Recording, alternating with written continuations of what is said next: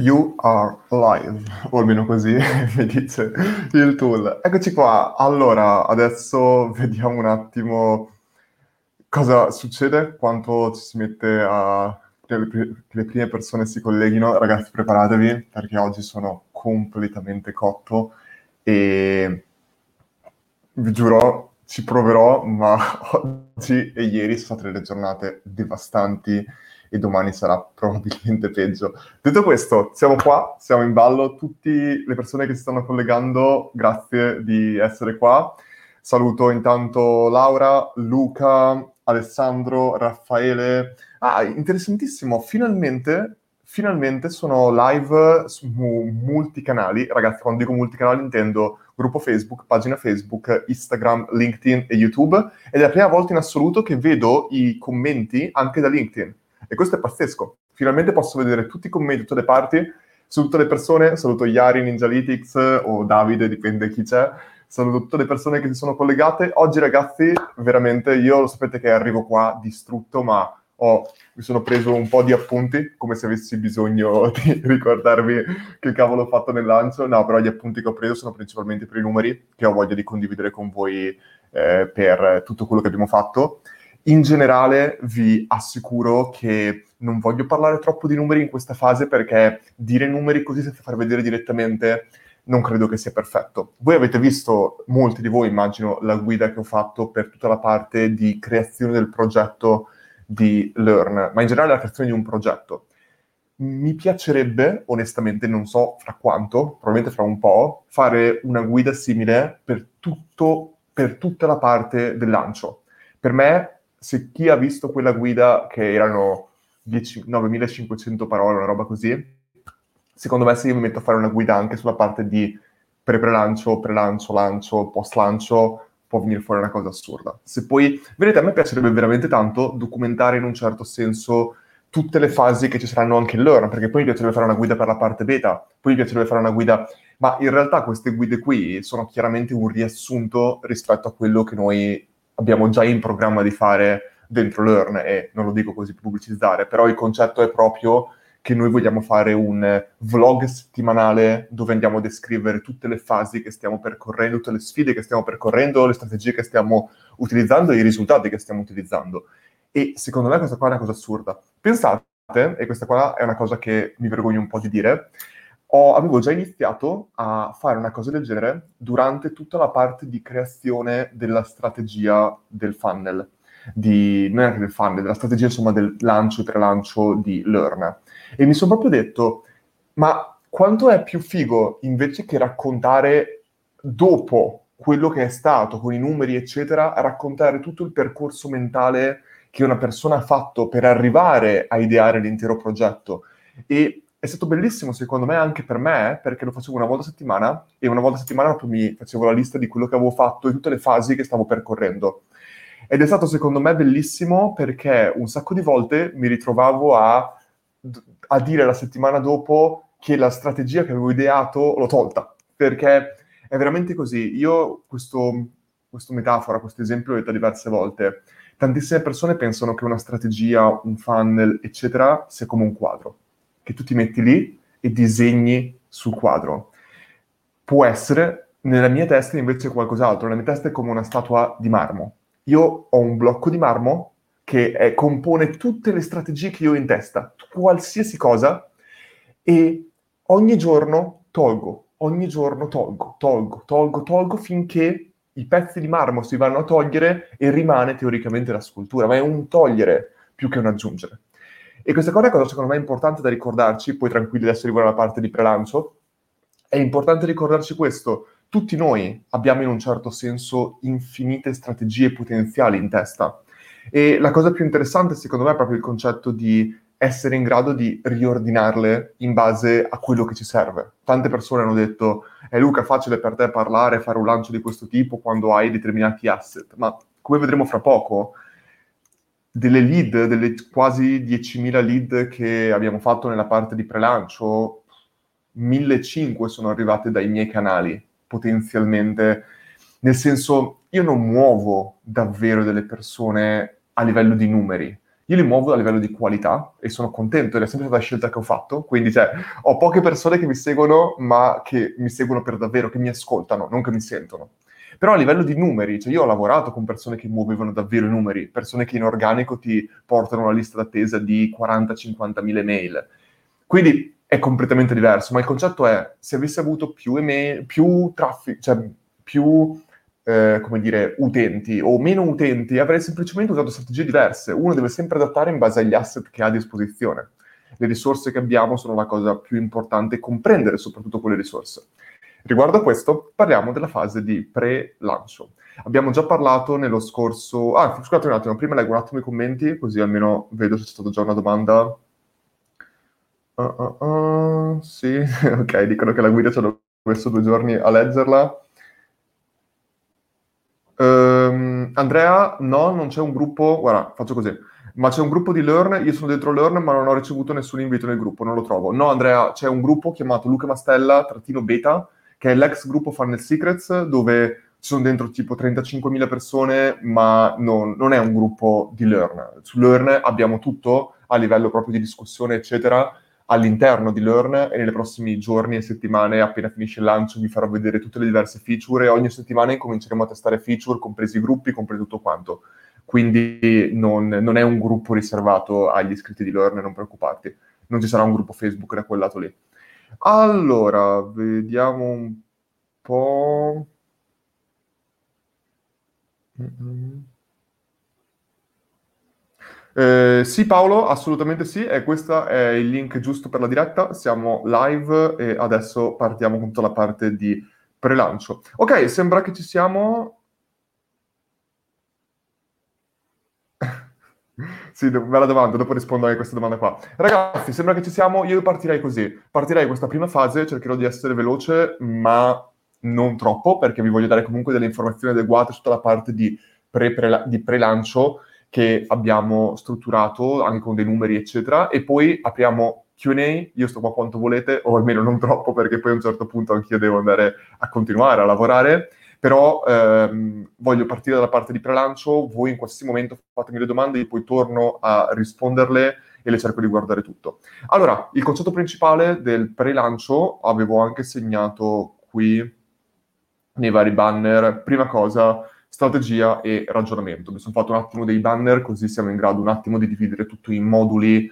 Eh, da Instagram non lo vedete, ragazzi di Instagram, vi consiglio in ogni caso, visto che ah, fin- quando finisce un'ora si deve spegnere per forza su Instagram, vi consiglio di andarla a vedere sul gruppo Facebook, sulla pagina Facebook Luca Mastella, su YouTube, su LinkedIn. Decidete voi, mi trovate dappertutto, là non ho un limite di tempo e possiamo andare avanti quanto volete, ma se volete stare lì nel frattempo, nessun problema.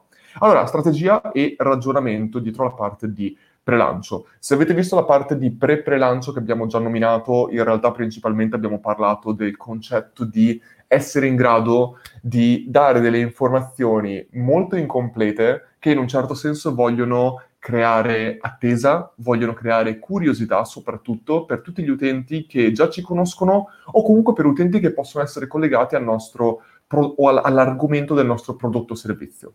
Ora, qualcosa che secondo me è molto importante, che molte persone pensano, ma io non ho un audience, non ho un grosso budget di ads e altre cose. Ricordiamoci ragazzi che noi possiamo acquisire utenti in due modi principali, soldi, tempo. E la maggior parte di volte il nostro tempo vale soldi. Di conseguenza se abbiamo i soldi per fare ads, allora utilizzeremo quelli, se non ce li abbiamo, semplicemente dovremo dedicare il nostro tempo in altri modi. ed è molto importante, secondo me, ancora prima di già entrare nella fase di pre-lancio, nella fase di pre-pre-lancio ancora prima, incominciare già a dialogare con i nostri potenziali utenti dove nelle community dove loro si ritrovano. Quindi di conseguenza è veramente importante, secondo me, essere attivi all'interno di forum, all'interno di gruppi Facebook, di gruppi LinkedIn, dipende, può essere community Telegram, può essere ovunque. L'importante è che i nostri utenti si ritrovano lì. E non dimentichiamoci una cosa, secondo me molto importante, non è obbligatorio che questi gruppi, queste pagine o quello che è si chiamino, esempio, faccio yoga, si debbano chiamare per forza yoga o parlino di yoga. Ho detto dove gli utenti che possono essere interessati si ritrovano. Che cosa vuol dire questo? Guardiamo l'esempio di Rolex. Rolex non fa pubblicità semplicemente dentro alle orologerie o gioiellerie. Rolex fa pubblicità dove la sua audience potrebbe trovarsi. fa pubblicità, fa sponsor all'interno di tutte le competizioni di tennis, le competizioni di golf, eh, dentro alle business lounge di Emirates, in tutti i luoghi dove il loro target va a trovarsi, ma a fare anche altre cose, dove possono mettersi davanti al loro target, dove ci sono persone facoltose la maggior parte delle volte e negli sport dove queste persone facoltose, tendenzialmente bianche e benestanti, si possono ritrovare. Sport come barca vela, sport che tendenzialmente non vengono seguiti da persone non di quel target. Di conseguenza questo è uguale per noi. Una persona, per esempio, che fa yoga probabilmente ha interessi attorno allo yoga, sono ignorante di yoga, quindi non prendete male se dico qualche cavolata, però potenzialmente interessi come green, interessi come meditazione, so che sono diverse meditazioni di yoga, non massacratevi, eh, interessi come eh, eh, vegetariano, una persona vegetariana, una persona vegana, tendenzialmente questa attenzione potremmo trovare il nostro pubblico anche in community che non parlano per forza soltanto di quello. Chiaro che dobbiamo adattare il nostro messaggio, la nostra comunicazione al luogo dove siamo. Però molto importante prima, perché se non incominciamo prima è difficile. E il concetto qua sempre importante è, ricordiamoci, un lancio è semplicemente, non è fatto un lancio per convertire, è fatto per creare utenti che aspettano il nostro prodotto o servizio che venga messo fuori. E secondo me una delle più grandi cause di fallimento di startup, aziende e altre cose quando lanciano un prodotto è che non c'è nessuno che lo sta aspettando. Ma va bene, si può tranquillamente fare un lancio dove non c'è nessuno che lo sta aspettando, ma uno semplicemente deve avere le giuste aspettative e sapere semplicemente, ragazzi, vuol dire che dovremmo par- metterlo fuori e piano piano far crescere la nostra audience. Ma ci sono milioni di strategie che uno può usare anche semplicemente facendolo uscire così. Un esempio, per esempio, vi consiglio tutti gli articoli, questi qua guardateveli per favore, tutti gli articoli di Hotjar, ve lo scrivo qua, che secondo me è pazzesco. Hotjar è un tool, cioè la maggior parte delle persone sanno di eh, questo tool, Hotjar per tutta la parte di creazione delle heatmap e tutte queste cose qua. Ora, non guardate il tool, andate a leggere il blog, ci sono almeno 5 articoli di fila che parlano di tutta la parte di creazione della loro startup e di come loro sono stati creati. Ecco, una delle strategie che loro hanno utilizzato, io l'avrei voluto usare tantissimo, che è quella di referral. Una cosa che loro hanno fatto, semplicissima, è stato dire noi vogliamo creare una private beta, una beta privata.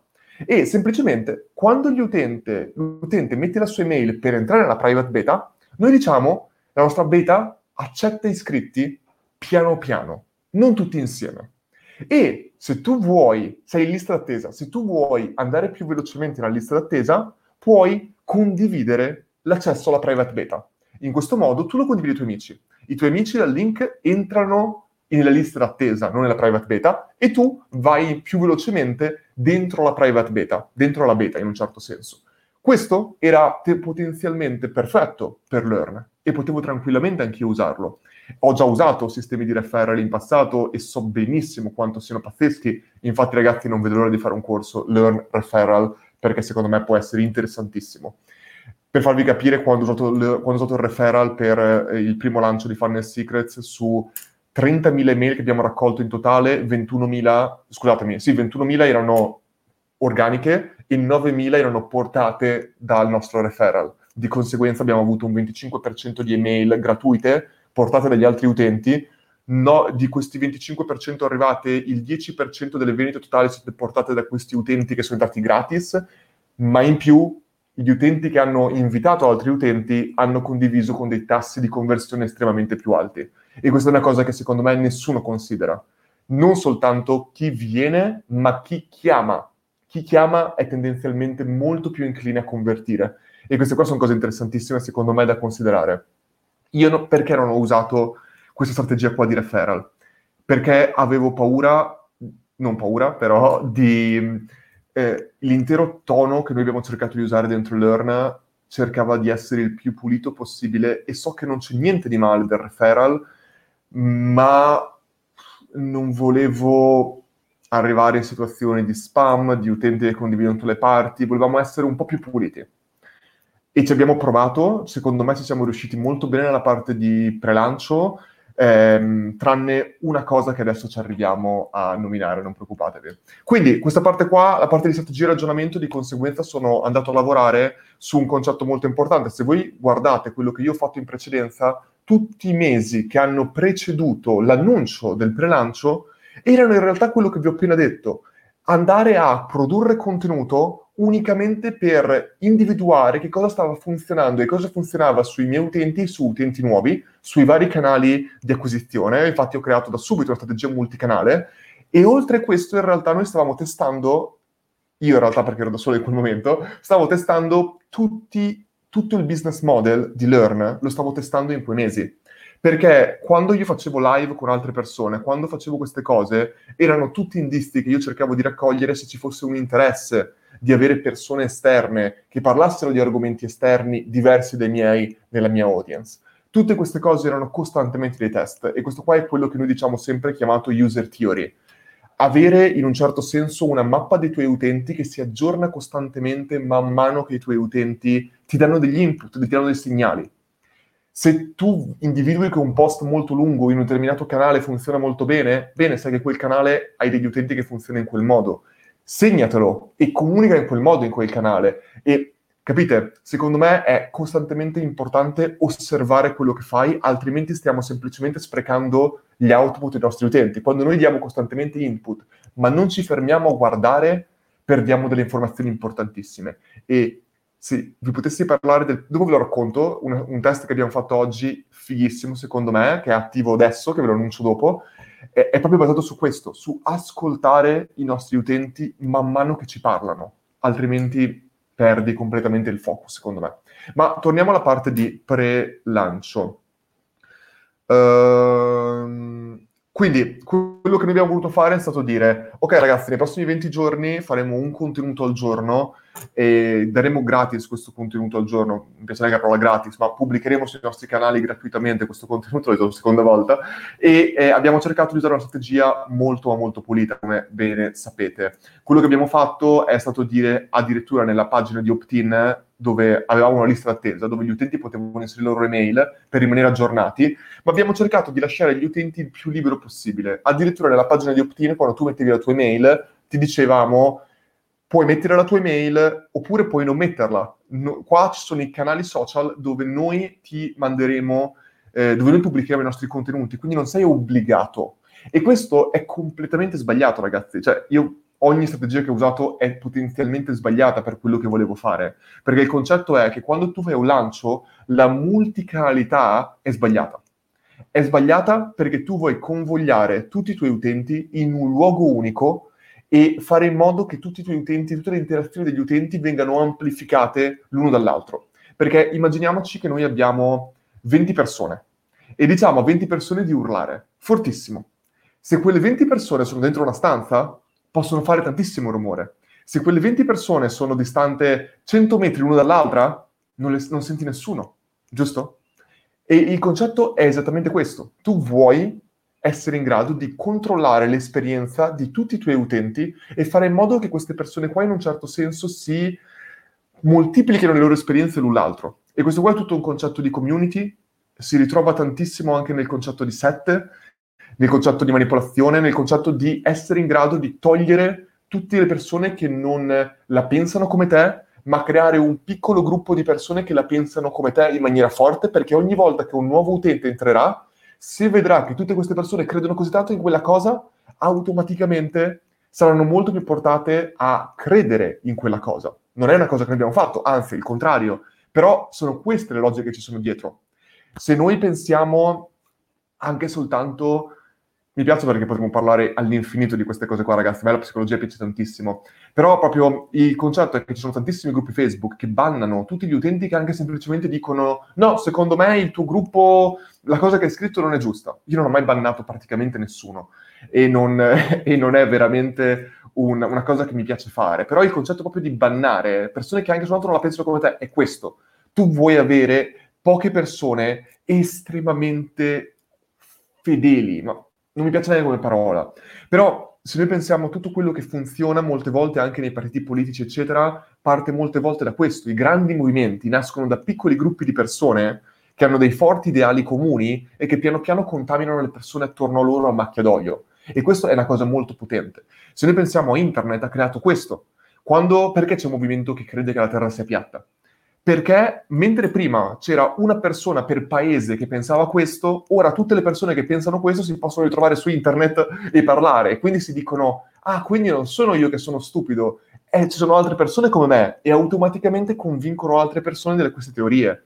Cioè, ci sono tante logiche che secondo me non siete mai veramente controllate in generale, però ci sono queste logiche. Quindi di conseguenza, quando noi parliamo proprio di multicanalità, era sbagliato quello che ho fatto io, ma la cosa migliore sarebbe stato avere un gruppo Facebook, creare un gruppo Facebook, un luogo dove tutti possono interagire e comunicare nello stesso luogo. Chiaramente facendo così tu rischi però di tagliarti fuori dagli utenti, perché ci sono degli utenti che non stanno su Facebook, degli utenti che non vogliono entrare in un gruppo, degli utenti che è chiaro che ti tagli fuori dagli utenti, ma il concetto è sempre che è meglio avere, cioè anche in questo lancio il 20% degli utenti produrranno più del 90, probabilmente il 95% del risultato economico. Il, di, conseguenza è fondamentale pensare questo. Non preoccuparti se magari ti perdi un 30% dei tuoi utenti che non vogliono entrare in un luogo specifico. Hai comunque un 70% di utenti che seguiranno un canale preciso e una comunicazione precisa. E questa è la cosa più importante. Di conseguenza, scegli un canale, il luogo dove tendenzialmente i tuoi utenti stanno per più tempo e portali lì. Una cosa importante però è essere in grado di possedere il traffico ed è per questo che noi abbiamo utilizzato una pagina di opt-in dove i nostri utenti potevano lasciare le mail. E anche in quel caso lì non abbiamo comunicato come in altri lanci avremmo potuto comunicare.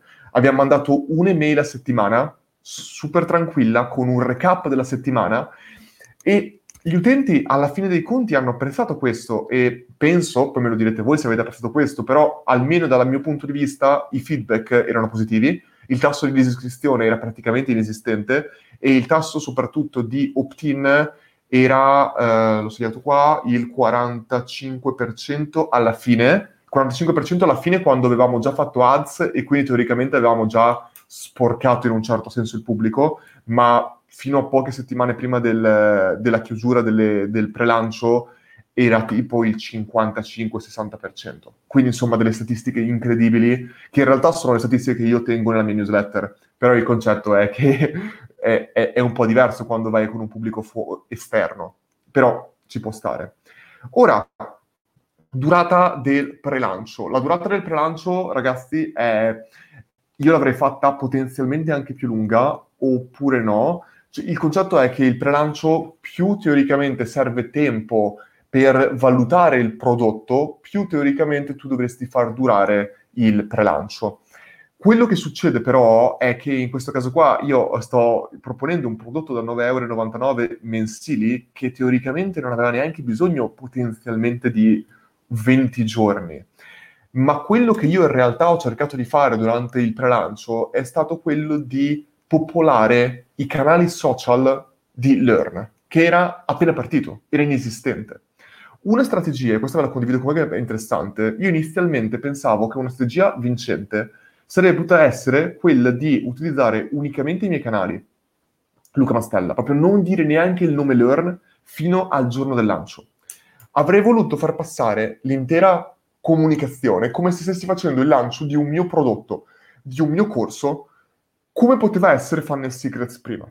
Proprio parlare in quel modo.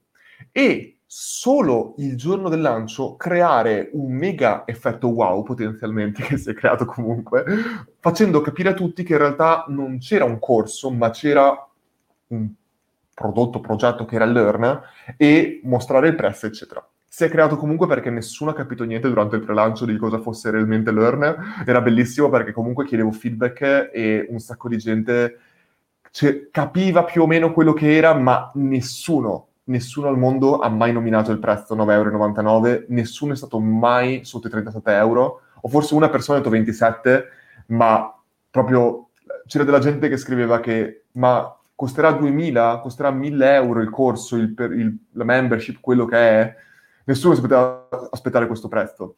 E qui c'è un discorso molto importante da fare. Io quando ho dovuto considerare il pricing, Io sapevo che il pricing che ho messo adesso è completamente sbagliato, completamente, cioè, ma è sbagliato a livelli incredibili. E se chiunque è entrato dentro Learn e ha visto la, il, il, corso Learn Pricing sa benissimo che sapevo questa cosa. Il punto principale è che io mi sono messo davanti a una scelta e mi sono detto io posso fare due cose, solo due. Mettere il mio prezzo delle mie cose, qualsiasi cosa sia, consulenze, qualsiasi cosa, altissimo o bassissimo. No, non c'è il in mezzo, non c'è, non c'è il mezzo.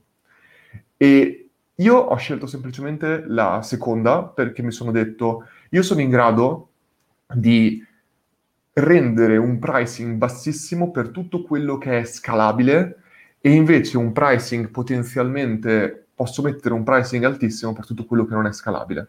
Che cosa vuol dire questo? Che io ho intenzione comunque potenzialmente di lavorare come già facevo prima con uno o due persone a livello di partnership, a livello di non so, società, ma nel futuro, magari fra 3-4 anni, non adesso sicuramente che sono troppo pieno di lavoro con Learn. Però il concetto è, io sono tranquillamente disposto a rimanere un professionista, perché una cosa che io dico sempre è che Learn non è Luca Mastella. Learn non deve essere Luca Mastella. Ed è per questo che non l'ho chiamato Luca Mastella Academy, Luca Mastella Masterclass, eh, l'ho chiamato Learn perché doveva essere qualcos'altro. Nessuno ha ancora capito quello che veramente diventerà Learn, perché secondo me non si è ancora capito, forse l'ho spiegato male io, ma quando, se voi entrate dentro adesso Learn e vedete quei 600 lezioni e dite, oh wow, non sono niente rispetto a dove noi vogliamo andare, aspettate che incominciamo a collaborare con i professionisti, aspettate che incominciamo a mettere fuori corsi uno dopo l'altro, sempre al prezzo di 9,99 euro, ed è lì che veramente faremo. Una cosa che vi spiego è, secondo me è pazzesca, noi, vogliamo, noi abbiamo preso moltissimo spunto da diversi business model. Uno è Zara.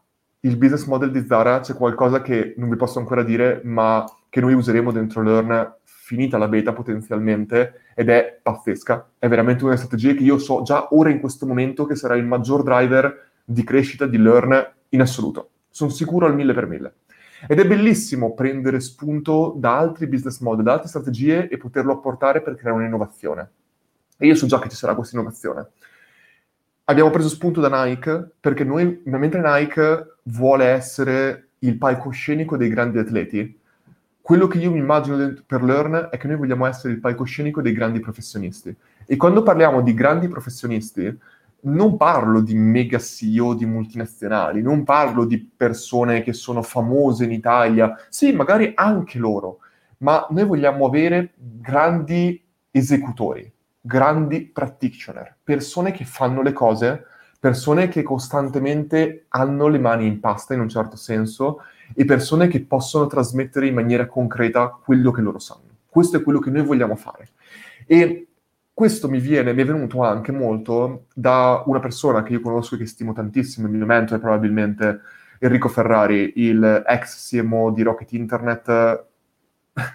cioè, per essere CMO di Rocket Internet devi essere una persona di un livello spropositato, gestire praticamente 140 startup, lui è incredibile a livello tecnico, ex Bocconi, eh, ora ha fatto un master ad Harvard, cioè stiamo parlando di un livello incredibile. E una persona come lui, volontariamente, perché lui se parlasse di argomenti, lui potrebbe essere già il più famoso, è già famoso, ma potrebbe essere molto più famoso di quello che è, ma non gli interessa perché lui vuole lavorare, non ha voglia di parlare. E il concetto che a me piace tantissimo è questo, io voglio dare voce a queste persone. E quando dico voce, intendo fargli fare una pausa pagata dal loro lavoro, produrre con loro un contenuto, un corso, un webinar, quello che è, da mettere dentro Learn e farli tornare al loro lavoro. Questo è quello che io voglio. Io non voglio avere docenti, non voglio avere guru nella mia... non voglio avere persone full time che producono contenuti. Io voglio prendere l'esperienza diretta e portarla. E questo qua è un punto importantissimo. Scusatemi ragazzi se mi sono bloccato qua, non sto cercando di vendere Learn, ma è proprio parte di tutto il, il concetto del pre-lancio, fa parte di questo. Quando una cosa che secondo me manca molte volte nell'apprendimento, e non è per andare contro l'università, figuriamoci, è questo. Troppo spesso, secondo me, ci sono persone che non hanno mai fatto determinate cose che le insegnano. Ed è come se io vengo qua e vi racconto di, quando, di come fare come usare Photoshop. Non posso essere io a raccontarvelo, ci sono persone molto più avanzate di me, ma ci sono tante persone che raccontano come usare Photoshop che non lo sanno realmente usare. E il concetto è proprio questo. Quando noi siamo piccoli e dobbiamo imparare a camminare, che cosa facciamo? C'è il nostro padre che si mette lì e ci legge un libro su come, ok Luca, devi mettere il piede destro a 45 gradi e appoggiarlo. No, il bambino guarda i genitori che camminano, guarda le persone che camminano, prende spunto da loro, casca 50 volte, gattona, a un certo punto si alza, quando è più grande corre. Fine. Qualcuno mi può per favore spiegare perché non esiste una cosa così nel mondo, educa- nel mondo dell'educazione? Perché non c'è qualcuno che ti fa vedere semplicemente questo è quello che sto facendo, questi sono i miei risultati, vai e fai. Ragazzi, learn non sarà qualcosa di ok ragazzi, ora per installare il pixel apriamo questa pagina, inseriamo... No, no, no. Learn ha uno scopo incredibilmente difficile. Noi non vogliamo abbassare la nostra qualità, ma vogliamo andare sulla massa digitale. Che cosa vuol dire? Non, non andremo sulle persone che proprio... Non andiamo sulla massa vera. Noi andiamo probabilmente su quell'1% degli italiani che s- comprendono le potenzialità del digitale e hanno bisogno di sviluppare le loro competenze, ma in maniera diversa, in maniera concreta. Ed è questo che noi ci vogliamo basare, su questo concetto importante. Quindi quando noi diciamo massa, è chiaro che non stiamo parlando dei 60 milioni di italiani o, o 30 milioni di italiani che sono su Facebook, stiamo parlando comunque di una massa eh, digitale. Però il concetto che secondo me è molto importante è questo, noi vogliamo essere il prolungamento dell'università, non vogliamo andare contro l'università, vogliamo supportare l'università, vogliamo amplificare, vogliamo complementare tantissimi percorsi di studi che secondo noi sono perfetti, ma al tempo stesso mancano un po' di quella praticità. E il concetto è l'apprendimento, ragazzi, non finisce mai. L'apprendimento dura fino a che tu non hai 80, 90, 100 anni. Noi vogliamo essere quello. Noi vogliamo accompagnare le persone nel loro apprendimento e dare il supporto il più possibile che possiamo a un prezzo il più accessibile che possiamo. Questo qua è quello che vogliamo fare. Detto questo, ritorno, scusatemi ragazzi per questa pausa, a parlare del pre-lancio, ehm, perché, no, questo dopo, email marketing multicanale, già parlato, canali di acquisizione. Allora ragazzi, i canali di acquisizione ehm, è incredibilmente importante considerare tutto il concetto di, eh, abbiamo detto multicanalità e che noi abbiamo usato multicanali abbiamo usato, diciamo pure in macro, in macro, categorie, i canali social, che sono tutti quelli che abbiamo usato, cioè LinkedIn, Facebook, Instagram, YouTube, uh, sito web, Telegram non so se lo considero neanche canale social, non penso perché tanto non è acquisizione, Facebook chiaramente, più o meno quelli. Poi abbiamo tutta la parte di advertisement, abbiamo fatto advertisement per la parte di acquisizione eh, principalmente con Google, ma in realtà non era veramente non, era più che altro search, cioè utenti che già cercavano la parola learn e semplicemente li portavamo, visto che se tu cerchi learn su Google ti viene fuori hai scritto male la parola learn, dovre- stai cercando in realtà quell'altra e ti viene fuori il dizionario con scritto che learn non si scrive con due N ma si scrive con una. E quindi abbiamo usato Google principalmente per quello. Ma il vero canale che abbiamo usato per advertisement è chiaramente Facebook e Instagram Ads, abbastanza scontato come cosa. E dopo parliamo dei numeri.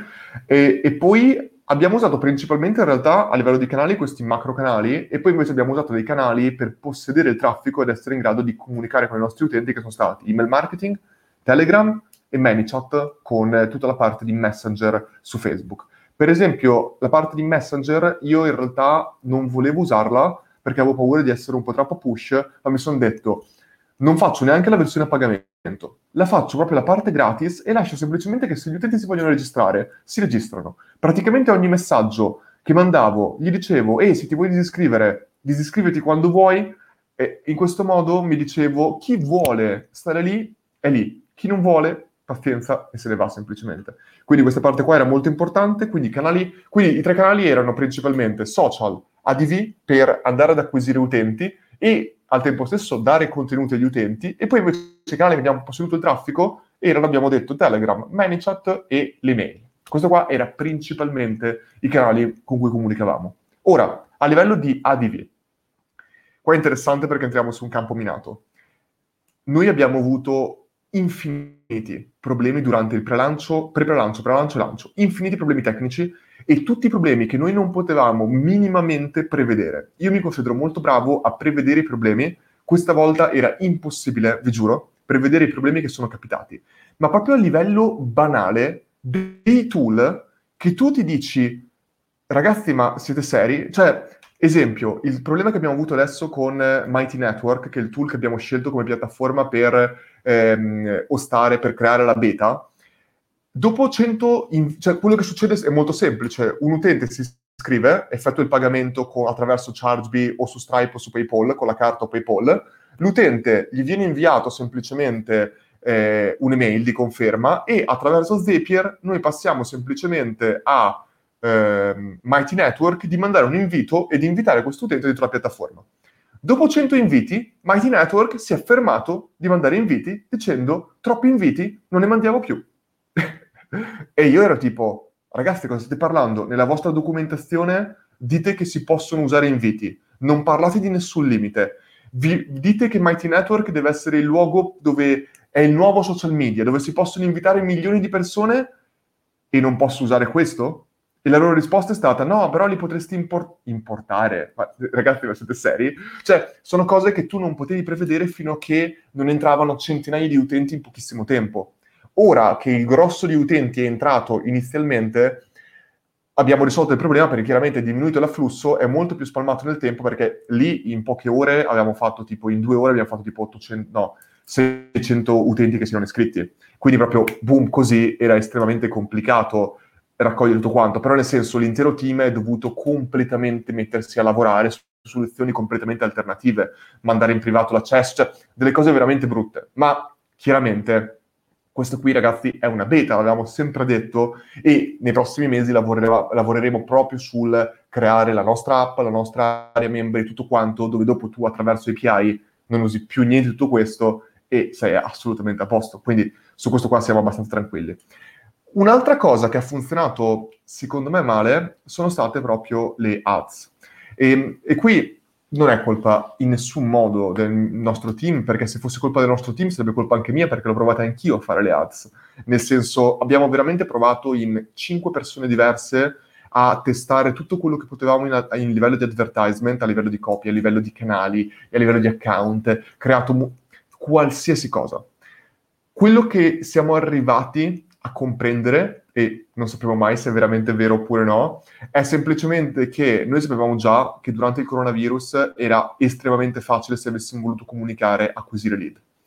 Io ho smesso totalmente di comunicare durante quella fase perché non volevo in nessun modo, intanto apro direttamente questo, non volevo in nessun modo, anzi lo tolgo, ehm, non mi piaceva il modo in cui il mercato stava comunicando, non mi piacevano tantissime iniziative benefiche di acquisizione lead e altre cose e ho scelto di smettere di comunicare completamente in un momento che prima del mio lancio sarebbe stato pazzesco, perché se io avessi creato anche soltanto una guida sul come lanciare un prodotto e avessi speso 2000 euro in quel momento, avrei fatto probabilmente tutto quello che invece ho speso potenzialmente 5.000-10.000 euro. Cioè, le lead ci, ci, costavano 4, 5, 6 volte di più rispetto a quello che noi eravamo abituati a fare in precedenza.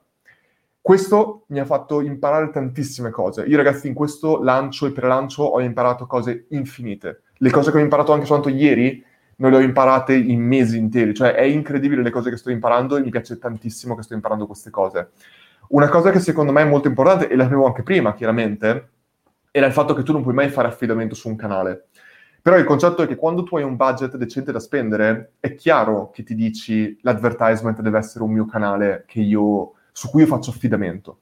Ma nel momento in cui non lo è stato, potenzialmente sarebbe stato qualcosa di intelligente cambiare in corsa e potenzialmente una cosa che avrei fatto se fossi tornato indietro, anche sicuramente se avessi avuto la macchina del tempo, se fossi tornato indietro, avrei fatto campagne di influence marketing eh, pagando grosse persone che, fanno, che lavorano magari nella mia nicchia di business o altre cose, perché quello che ho speso per le lead che abbiamo raccolto è assolutamente fuori da ogni norma. Di conseguenza, eh, secondo me, avremmo fatto molti più risultati facendo queste campagne di influence marketing piuttosto Eh, però il concetto è che anche quando sei in corsa e vuoi comunque trovare un attimo la quadra, il problema è che i primi 5-6 giorni sei, riesci a fare lead a un costo molto basso perché hai ancora la, la coda, l'onda dei tuoi utenti che si, che si iscrivono ancora. Poi a un certo punto scende molto, cerchi di fare test il più in fretta possibile, ma capisci troppo tardi, quando ormai manca una settimana alla chiusura del prelancio e non ha più senso fare determinate campagne. Di conseguenza è importante avere sempre piani B, in questo caso non potevamo fare questo tipo di piani B e potevamo forse, ma non era una cosa che volevo fare in questo momento. Eh, detto questo, è sempre importante non dare mai per scontato, soprattutto se si parla di advertisement e ancora di più se si parla di reach organica. Instagram in questo momento è incredibile, dopo il coronavirus ha completamente Instagram, Facebook, ma tantissimi canali, anche LinkedIn, ha dimezzato la reach organica di tantissimi contenuti, di tantissimi post. Quindi anche lì, se io avessi fatto affidamento unicamente sulla mia reach organica, avrei avuto seri problemi. Di conseguenza è sempre, sempre importante essere preparati e sempre essere pronti a reagire molto velocemente a qualsiasi cosa il mercato possa far comparire, perché secondo me è abbastanza così. Andando avanti, comunque detto questo, noi abbiamo fatto su circa, eh, vi do i numeri, 9500 lead che abbiamo raccolto nella parte di prelancio. Ricordiamoci che un sacco di utenti hanno semplicemente scelto, ehm, scelto di non iscriversi, però comunque di continuare a stare sui nostri canali, quindi non era veramente obbligatorio iscriversi. Su 9500 lead abbiamo fatto 5000... No, scusatemi. Uh, uh, dove sono? 5.000 lead da ads, 1.000 da... Cos'è questo? Non lo so. Ragazzi, la mia calligrafia fa schifo. Ditemi voi se riuscite a leggere. Secondo me non si capisce niente. Comunque, detto questo, ah, ok, abbiamo fatto 1500 da, da Facebook. Mi, ah, ok, ok, ok. 1000 dei miei canali dirette, subito. 5.000 dalle ads, 1.500 da Facebook e un po' le altre sparpagliate da altri canali. Eh, in generale, le mie pagine, le nostre pagine di opt-in, hanno avuto un 45% di opt-in rate per tantissimo tempo, nel momento soprattutto che era l'inizio, quando avevamo ancora poco traffico da ads, quindi quando il traffico era più in target, era molto facile, avevamo un 45%. Alla fine, in totale, la media dell'opt-in rate è stato il 30%. Ragazzi, io non so quante persone hanno un 30% di eh, opt-in, però nel senso è tanto di opt-in. Secondo me è buono. E di, abbiamo fatto chiaramente multipli test, multipli A-B test, è andata molto bene questa parte qua però, eh, ah, una cosa molto interessante è questa. Voi sapete che la strategia nostra era molto semplice. Avevamo la pagina di opt-in, che era una pagina proprio nome, cioè nome, nome e mail pulsante, tasso di opt-in abbiamo appena il 30%, e poi avevamo delle pagine contenuto. In queste pagine contenuto noi andavamo a inserire il nostro video YouTube e il podcast, e un utente andando lì sopra poteva guardare il video direttamente da lì, eh, mettere, cioè, ascoltare il podcast, leggere la descrizione o cliccare e iscriversi alle mail. Ora, su queste pagine abbiamo avuto un 3.5% di opt-in e abbiamo raccolto circa 700 lead. Ora, è chiaro che principalmente queste statistiche sono completamente sbagliate perché non è che veramente avevamo un 3.5%, perché ricordiamoci che quando tu parli del percento, quando tu parli del conversion rate, stai chiaramente parlando anche, stai anche mettendo dentro gli utenti che non possono iscriversi, perché magari sono già iscritti. Quindi diciamo pure che su 100 utenti che andavano su quelle pagine, magari 80 erano già iscritti o comunque venivano già dai miei canali e quindi non si iscrivevano. Magari solo 20 si, iscrive, si potevano iscrivere e di quei 20 3.5 si sono iscritti. Di conseguenza, se uno ragiona in questo modo, hai potenzialmente un 14% di opt-in rate in questo modo. Chiaramente non posso avere le statistiche per vedere tutto questo. Però il concetto da pensare è comunque che anche se avessimo avuto un 15%, avremmo comunque avuto la metà del conversion rate rispetto alla pagina principale di opt-in. Perché questo? Perché quando tu limiti tantissimo le scelte degli utenti e gli dai una cosa da fare in quella pagina, possono farne solo una. O si iscrivono o se ne vanno. E la maggior parte delle volte hai un tasso di conversion molto più alto. Di conseguenza è molto, secondo me, importante ragionare in quest'ottica. Ora, un'ultima strategia, boh, poi scusatemi, il processo di opt-in ho già parlato, eh, in generale poi avevamo una pagina di ringraziamento dove l'utente eh, trovava tutte le informazioni e quella pagina è molto importante, c'era un video dove spiegavamo il prelancio e poi c'era tutta la pagina con tutti i contenuti già salvati e tutti i diversi eh, modi per rimanere aggiornato su, sui contenuti futuri. Ora, quella pagina è l'equivalente di una sequenza email di onboarding di un prodotto. Perché questa, e questa è una cosa molto importante. Pensate a un'autostrada. Quello che succede è che tu quando sei in autostrada vai a 130 km h lo dico a caso. Quando però tu entri in autostrada, immaginatevi che tu entri in autostrada come tu entri nella porta di casa. Tu entri nella porta di casa qualcuno ti viene addosso a 130 km h ti fa scoppiare la macchina. Cosa c'è in autostrada per evitare questo e per accompagnare i tuoi utenti verso la velocità degli altri guidatori? C'è una rampa di missione.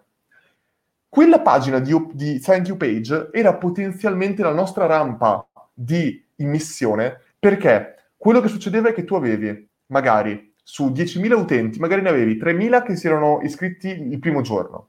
E poi piano piano tu acc- prendevi altri utenti lungo il percorso, ma magari c'erano 1.000 utenti che sono entrati gli ultimi due giorni.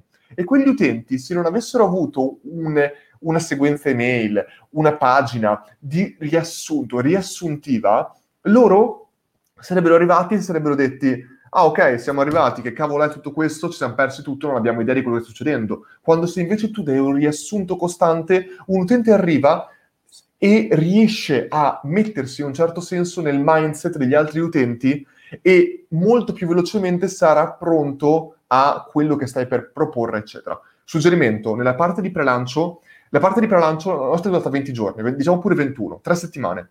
In queste 3 settimane, in questi 21 giorni, io le dividerei potenzialmente così prime due settimane, prima settimana contenuti, ma ancora di più contenuti relazione. Parlare, comunicare con i tuoi utenti e tenerli aggiornati di quello che sta succedendo. Poi all'inizio c'è un hype, è, è come la fase di lancio, all'inizio è un hype, poi piano piano la gente si calma e ora lì tu invece vai sui contenuti, li lasci che loro ragionino, diminuisci la comunicazione, li lasci che loro consumino perché ormai sono già abituati e sanno già dove trovare i tuoi contenuti quando vuoi. L'ultima settimana è quando tu potenzialmente vai, è come dire, è come una bilancia.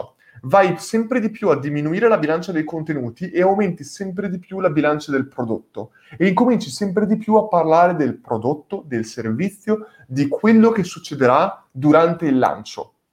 Capite? Il pre-prelancio va ad accompagnare gli utenti verso il prelancio. Il prelancio accompagna gli utenti verso il lancio. Tutta la parte di prelancio io l'ho fatta completamente male, ma volutamente fatta male. Se io avessi voluto fare una parte fatta bene di prelancio, avrei costantemente dato informazioni sul prodotto o servizi e su quello che avrebbero trovato all'interno. Quando io ho fatto, ecco, questa è una cosa importante, il un prelancio si basa unicamente, questo è l'unico concetto che dovete ricordarvi di questa live, poi tranquillamente uscire. L'intero prelancio si basa principalmente sull'essere in grado di utilizzare l'effetto del cliffhanger in un certo senso. Creare un, una... alzare la la suspense il più possibile ed essere in grado, nel momento in cui è più alto in assoluto, più anche a livello di qualità dei contenuti, i contenuti devono sempre di più crescere, devi sempre chiudere con un contenuto con un effetto wow, con un botto. E tu vuoi che, se noi pensiamo che, immaginiamoci una, un, una rampa che va in alto, tu hai la parte gratuita o la parte in generale del prelancio che tu gli accompagni, accompagni e poi la rampa continua ma tu la interrompi lì, c'è il lancio e la rampa continuerebbe, ma un utente per continuarla deve entrare nel tuo prodotto o servizio premium a pagamento. Questo è quello che tu vuoi fare. Tu vuoi accompagnare i tuoi utenti nel comprendere le potenzialità del tuo prodotto, ottenere valore, ma al tempo stesso capire che c'è molto di più dall'altra parte. Qua ragazzi vi sto parlando di quello che uno avrebbe dovuto fare, è quello che io non ho fatto, ma sapete che lo avrei fatto se avessi voluto fare un tipo di lancio basato sulla conversione. Questo qua è principalmente tutto quanto, tutta la, la, la, la struttura. Però il concetto è proprio questo, essere in grado di far comprendere il potenziale dopo il lancio e chiaramente convertire durante il lancio perché gli utenti si dicono voglio continuare il percorso che io ho seguito fino a questo momento. Uh, Just Nicholas mi chiede se ho mangiato, no, non ho mangiato, infatti mangio dopo, dopo tutto questo, sono, non mangio da ieri a pranzo, quindi siamo messi un po' così. Detto questo, sto benissimo, ragazzi, tranquilli, anzi, grazie per avermi fermato, Just Nicholas, bevo dell'acqua, così sono sicuro di star bene. Però ragazzi, capite bene questo punto perché secondo me è importantissimo. Il prelancio è veramente questo, è creare semplicemente consapevolezza di quello che l'utente troverà dall'altra parte e creare una routine nell'utente che nel momento in cui si arriva nella parte di lancio, l'utente preferisce perdere soldi piuttosto che perdere la continuazione del suo percorso. È esattamente questo che fanno in tutte le serie televisive ti interrompono sul più bello e tu in questo modo devi passare a quello dopo per, cioè, ricollegarti il giorno dopo per vedere come va a finire. Qua tu vuoi che gli utenti si ricolleghino nella tua parte premium per vedere come andrà a finire l'intero percorso, l'intero progetto. È, è questo quello che è un prelancio. Perché però io ho eh, la strategia dell'1 giugno, il non acquisto. Per chi non lo sapesse, chi se l'è perso, quello che noi abbiamo fatto è stato dire l'1 giugno apriranno le iscrizioni, nessuno sapeva ancora che cavolo fosse il prodotto che stavamo per lanciare, cioè Learn, e noi abbiamo semplicemente detto l'1 giugno si apriranno le iscrizioni e due giorni prima io avevo avuto questa idea con Omar, eh, il, il, nostro programmatore, e parlavamo al telefono, non mi ricordo se l'ha detto Omar o l'ho detto io, comunque diciamo che l'ha detto Omar, mi piace sempre, preferisco sempre che l'abbia, che piuttosto che togliere qualcosa a qualcuno del mio team, preferisco darglielo a lui. Detto questo, lo stavamo dicendo insieme, e a un certo punto proprio abbiamo detto, e Omar ha anche detto, sì, sarà fighissimo, sarà la, la, la pagina che non converte. Hai fatto, Luca, un lancio che non converte, devi fare anche una pagina che non converte. Questo l'abbiamo detto, e ci piaceva come strategia perché il concetto era proprio i valori del progetto e la missione del progetto vale di più delle iscrizioni, delle conversioni del progetto. E quindi noi abbiamo creato una landing page dove non c'era un pulsante d'acquisto, oppure c'era, ma quando l'utente cliccava ti apriva un pop-up che ti diceva le iscrizioni non sono aperte, apriranno fra 24 ore, tu ora leggi questa landing, leggi la missione, leggi il progetto, comprendi il progetto. E per noi era importantissimo capire tutto questo perché è per noi veramente il progetto la cosa più importante, prima ancora delle conversioni. Quando noi diciamo vogliamo creare un rinascimento un rinascimento digitale, scusatemi, più divento stanco, più parlo velocemente, devo calmarmi.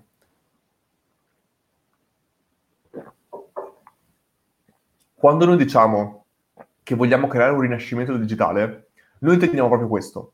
Per far parte di un rinascimento digitale, non devi far parte di Learn, non devi essere iscritto e quello che ti sto dicendo adesso è completamente sbagliato a livello di conversioni. La logica del marketing, della psicologia, ti direbbe o sei dentro o sei fuori, o sei con noi o sei contro di noi. Se vuoi far parte del rinascimento digitale devi iscriverti a Learn, devi pagare, ma non è così. Il rinascimento digitale è basato su quello che fai, è basato sull'etica che usi, è basato sull'impatto che hai sugli altri, non è basato su quanto paghi, non, non dovrebbe essere così e non sarà mai mia intenzione dirti questa cosa. E questo insomma è, è assolutamente importante da comprendere. E di conseguenza noi abbiamo chiuso, abbiamo aperto le iscrizioni 24 ore dopo, perdendo potenzialmente un giorno di conversioni, perché semplicemente volevamo che i nostri utenti non ci sentissero solo, ma ci ascoltassero. Ora, ragazzi, il concetto è, noi potrei parlarvi all'infinito, ci sono mille strategie che stiamo eseguendo adesso nella parte di lancio, estremamente interessanti, però secondo me questo era il prelancio. Ora vorrei dedicare un po' di tempo a rispondere alle vostre domande perché ho parlato troppo del prelancio. Voglio rispondere alle vostre domande e dopo magari vi faccio, uh, vi dico anche quello che stiamo facendo adesso nella parte di lancio. Una cosa che secondo me è molto interessante abbiamo fatto stanotte, alle due e mezza di notte, tutto il team, bellissimo. E, e dopo continuo a rispondere alle vostre domande se ne avete. Quindi partiamo direttamente da qui che ho un po' l'elenco. Ah, ragazzi, per favore, ditemi, non capisco mai se vi è piaciuto o non vi è piaciuto questa parte qua, ditemi un po'. È chiaro che devo stare leggermente generale, è una live, non vi posso condividere lo schermo, altrimenti ve lo farei vedere ancora di più. Però ditemi se in generale vi è piaciuto quello che ho appena detto, se non avete capito domande, assolutamente sono qua per rispondere e alla grande. Allora, tutta questa parte qua non sono domande.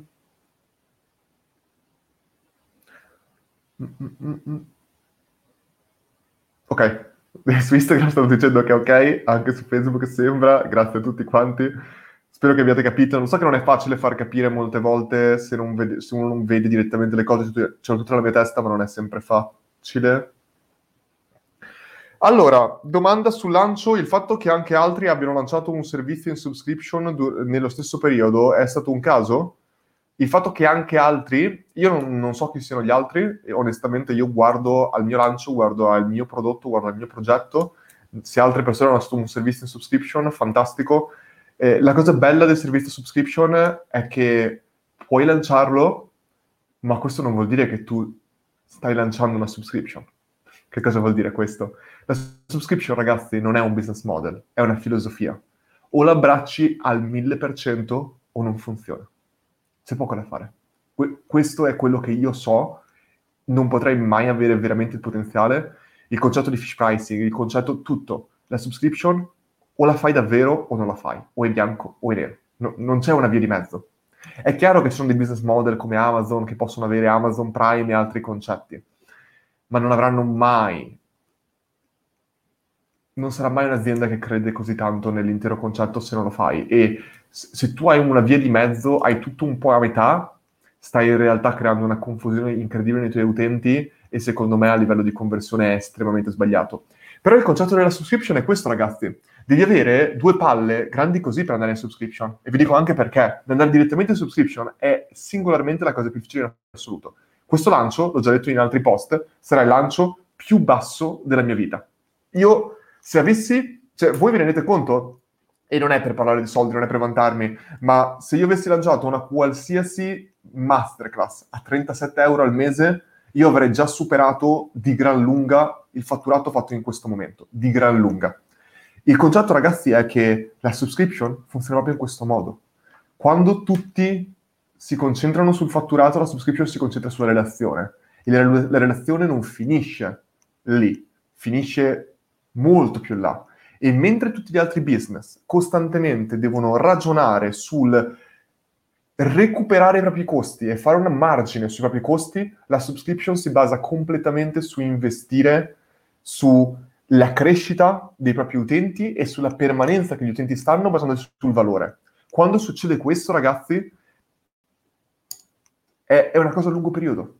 È, è veramente a lungo periodo, ma a lungo periodo si vedrà chi ha ragione e chi ha torto magari mi sbaglio e scopro di non essere così, così che non conosco così bene il modello subscription.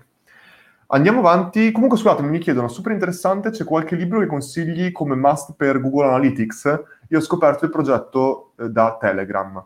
Eh, Valerio, su, ti dico la verità, su Google Analytics non lo so. Io non leggo libri su tool tecnici tendenzialmente, però il concetto è che ci sono dei libri, secondo me, molto più evergreen che ti parlano di tracciamento. Ci sono due libri che io consiglio in maniera incredibile su tutto il concetto proprio di mentalità, che secondo me è quello di cui tu parli. Il primo è Lean Startup, che ti parla di tutta la mentalità Lean che io ho utilizzato nell'intero sistema qua.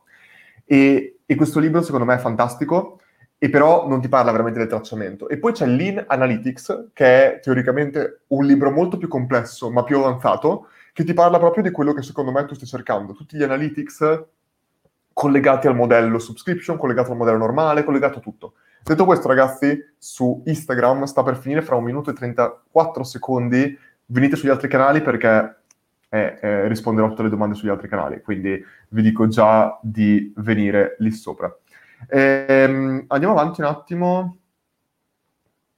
Domanda, ciao Luca, mi chiedevo se per un pre-lancio di un progetto incentrato sul food, modello subscription, abbia senso mostrare la storia dei prodotti attraverso video post su coltivatori e produttori dei prodotti. Eh, storia del prodotto, come viene creato e come si arriva al prodotto finale. Con il food credo... Eh, scusami Antonio, no, non credo che sia di Eric, di Eric Rice comunque, quel libro. Però... Ah, scusami, Lean Startup assolutamente sì, mi sembra di sì. Mentre invece Lean Analytics no scusatemi, produttori dei prodotti, storia del prodotto, eh, prodotto finale. Come con il food, credo che il pre-lancio sia un po' delicato, in quanto è difficilmente qualcosa di tangibile.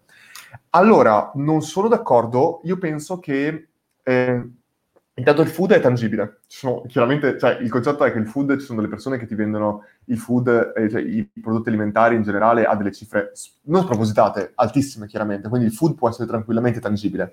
Il concetto però, anche collegato al food, è che ci sono tantissimi business model di lancio che si possono utilizzare. Un esempio, c'è un, uno dei lanci più famosi, secondo me, che mi è piaciuto tantissimo, ne ho parlato anche il Learn Funnel. Scusatemi ragazzi, 11 secondi e finisce... Ehm, e finisce, quindi ragazzi ci vediamo in altri canali se volete, altrimenti no. Ok, è finita, dopo... Ah, posso scaricare il video? Arriva ragazzi, scusatemi, salvo su Instagram, finito. Allora, stavo dicendo, eh, c'è uno dei altri secondo me più interessanti, che è stato quello di Harris, che è praticamente qualcosa che di una lametta per tagliarsi la barba una lametta per tagliarsi la barba? Sì, vabbè, abbiamo capito. Vendono, insomma, lamette per la barba. E loro che cosa hanno creato? Hanno creato un sistema di referral dove hanno detto tu iscriviti al nostro prelancio dove noi lanciare, lanceremo il nostro prodotto e il nostro prodotto si basa sul concetto che eh, tu puoi tagliarti la barba e comprare delle lamette a un costo molto basso. Molto semplice. E anche era in subscription, se mi ricordo bene. Detto questo, loro ti dicono, se tu ti iscrivi al nostro prelancio, noi ti faremo sapere, daremo un po' di informazioni sul prelancio, quello che vuoi. Ma il concetto principale è che quando ti iscrivi al prelancio, loro ti dicono, questo qua è il tuo link referral.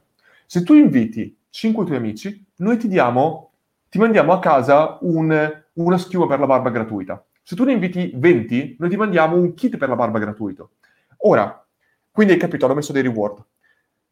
Questo è potenzialmente estremamente rischioso come modello, per il semplice concetto che tu non è che stai dando cose gratuite, scusami, non è che stai dando cose digitali che non hanno un costo per te, lì hanno un costo. E quindi se un, una persona invita 20 amici, ma quelle 20 lead sono finte, completamente finte o altre cose, e quando poi alla fine tu hai quelle 20 mail, mandi un'email e nessuno converte, tu in realtà hai avuto un costo e chiaramente ci hai perso.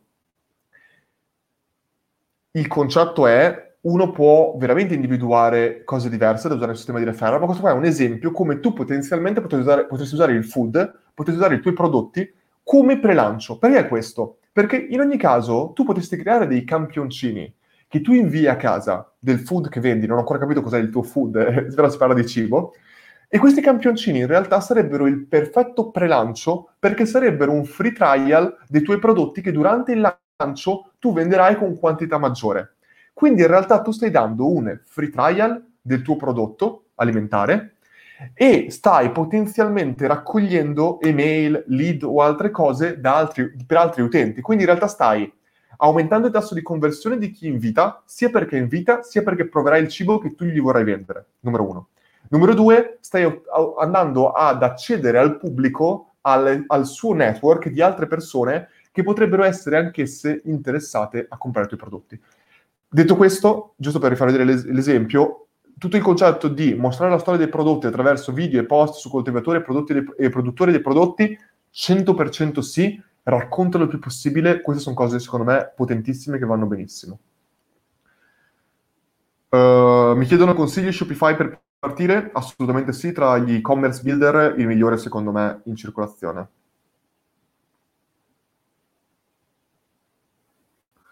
Eh, e soprattutto molti stanno usando le stesse argomentazioni, non ti dà fastidio, io questi aspetti emozionali riesco ancora a gestirli non benissimo.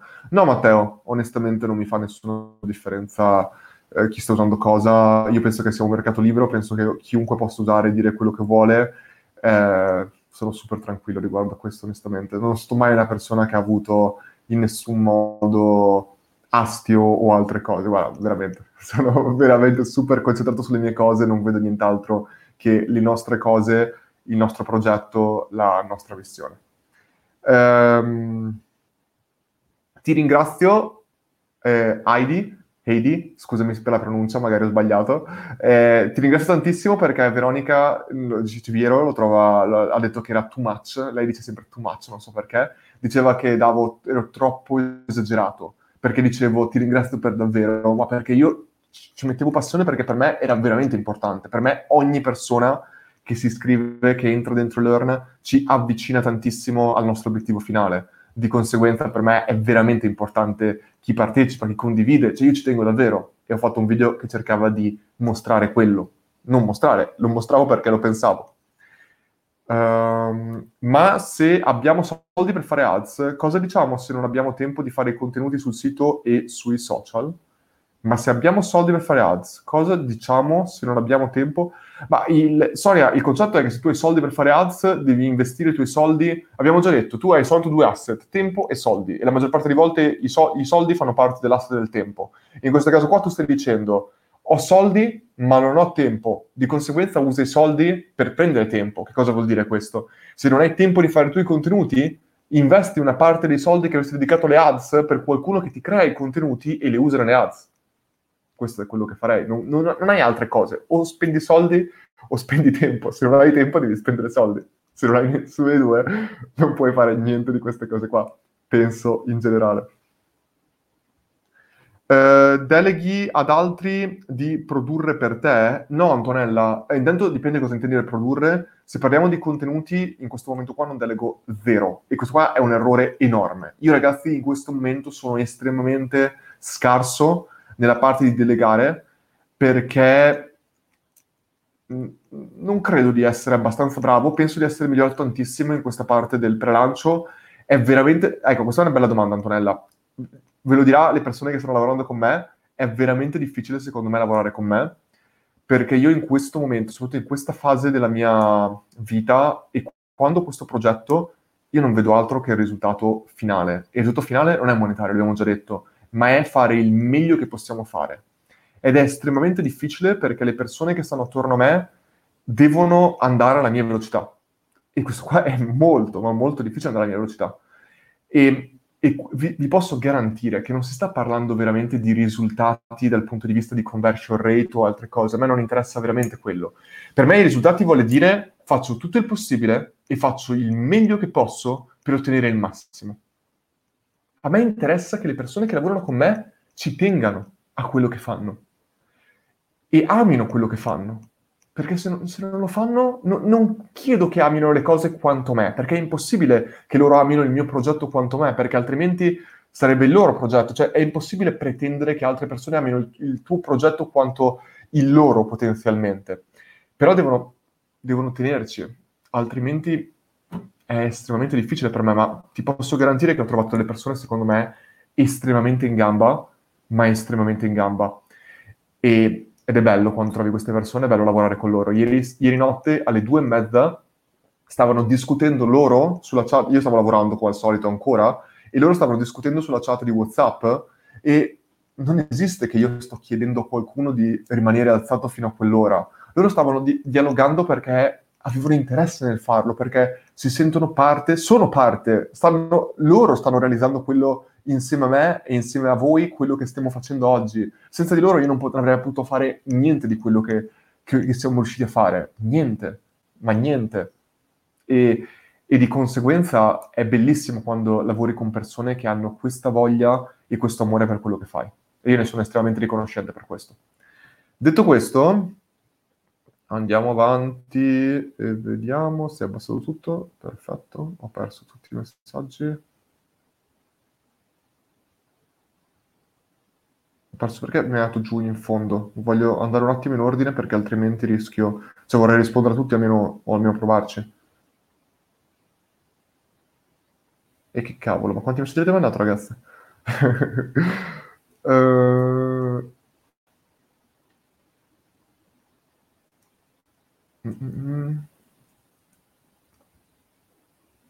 Domanda: masterclass fatte da professionisti, ma avranno un planning preciso, uno o due volte al mese per esempio? Antonella, non, non ho parlato di masterclass, ho parlato di webinar o corsi.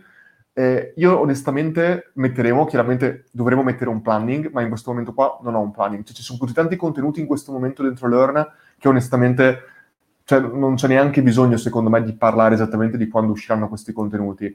In questa fase siamo molto beta, molto lean e andiamo molto, cerchiamo di andare più velocemente possibile, ma chiaramente non è facile. L'intero team di Learn sarà da costruire, sarà da aumentare, da ingrandire do- dopo il lancio, perché una cosa molto importante per me è anche che le persone che entrano dentro Learn, dentro il team di Learn, credano nel progetto ed era molto difficile creare un team quando non potevi ancora parlare del tuo progetto però ce l'abbiamo fatta.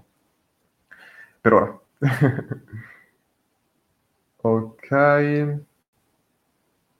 Porterete professionisti, di alto live- porterete professionisti di alto livello dentro a fargli produrre valore per gli iscritti e poi farli tornare al loro lavoro è quello che penso io della politica da ormai dieci anni.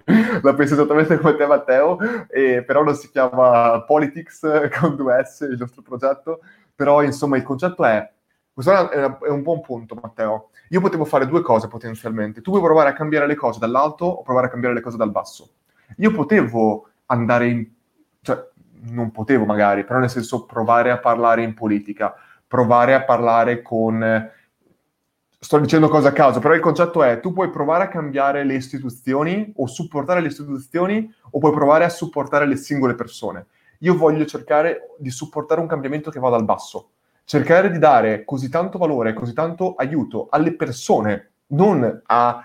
Io non vedo come delle macro categorie, non vedo come aiuto eh, gli imprenditori. Io voglio aiutare le persone che queste persone siano imprenditori, studenti o professionisti non mi interessa, a me interessa riuscire a supportare le persone. E se queste persone insieme ne supporteremo così tante che allora riusciremo a cambiare dal-, dal basso verso l'alto, avremo fatto una cosa importantissima. Ma secondo me, prima di cambiare, prima di creare leggi, bisogna cambiare la mentalità delle persone. Perché quando cambi la mentalità, non importa le leggi che crei. Quando tu crei un senso civico, non importa che ci sia una legge che devi andare in giro col casco, perché le persone lo faranno da sole. E questa è una cosa, secondo me, che troppe persone non hanno ancora compreso ai livelli alti, ma non sono in politica, non sono nessuno per parlare di questi argomenti.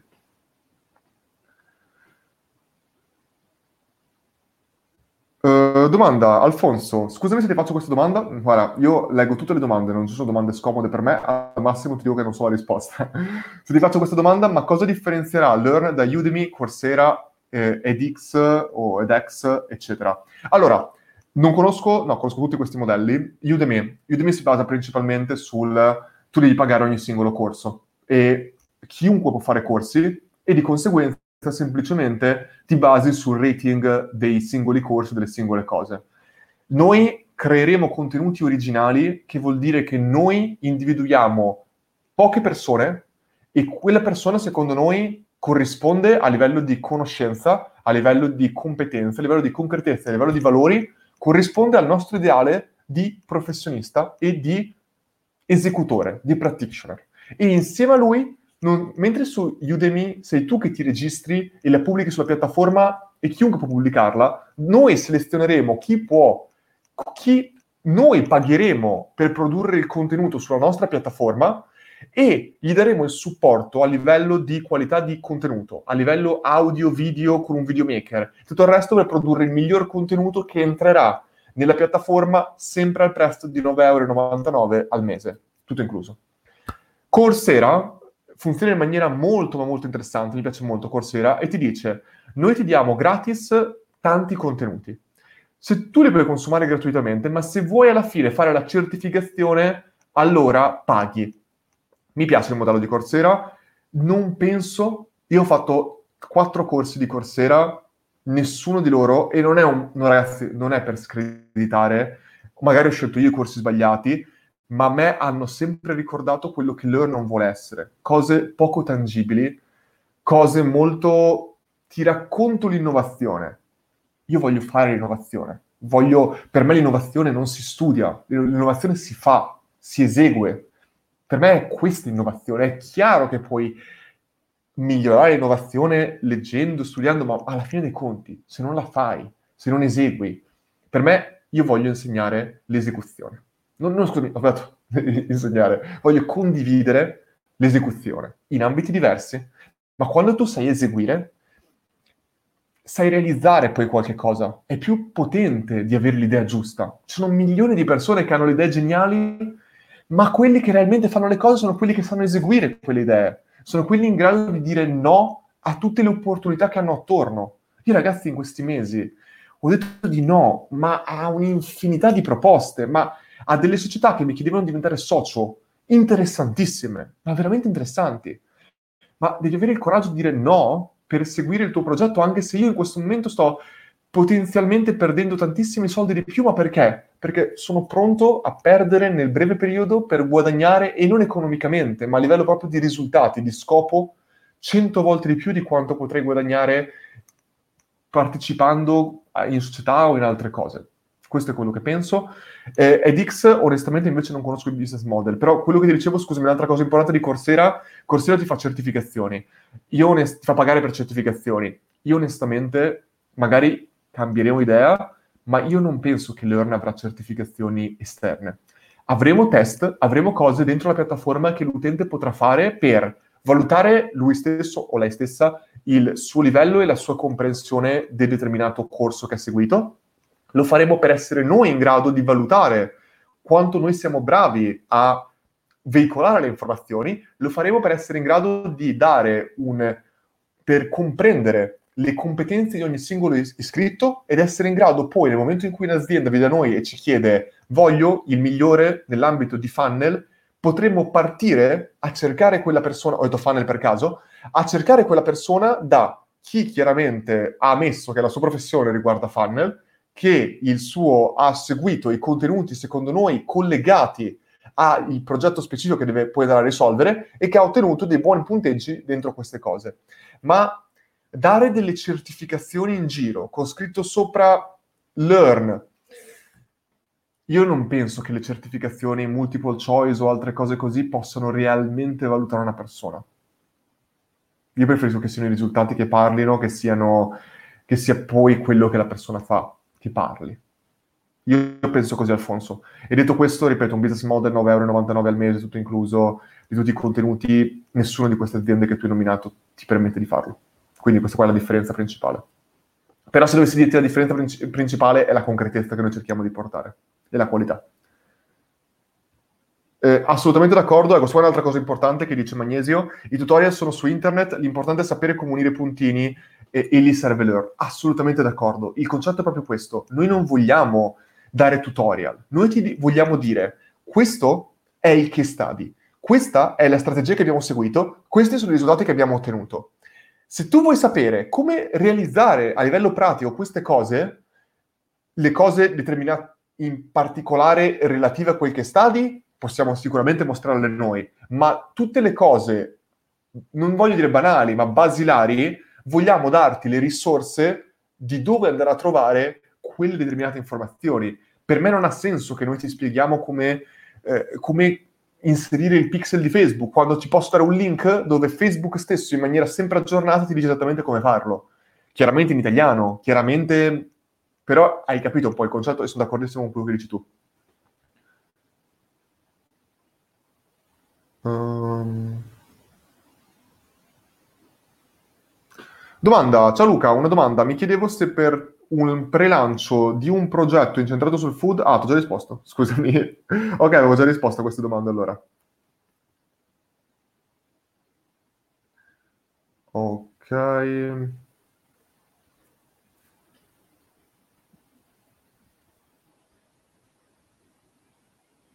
Domanda bella. Alessandro, che canale ti ha stupito? Alessandro, in, in negativo o in positivo? In negativo, l'ho già detto, ad- advertisement, tanto in negativo. Anche perché io avevo fatto già ads in precedenza, negli anni passati, e avevano sempre funzionato molto bene, ma dobbiamo essere pronti perché tutto si evolve, ragazzi, tutto cambia. E, e le cose che adesso pensiamo che funzionino benissimo, nel futuro non funzioneranno più così bene.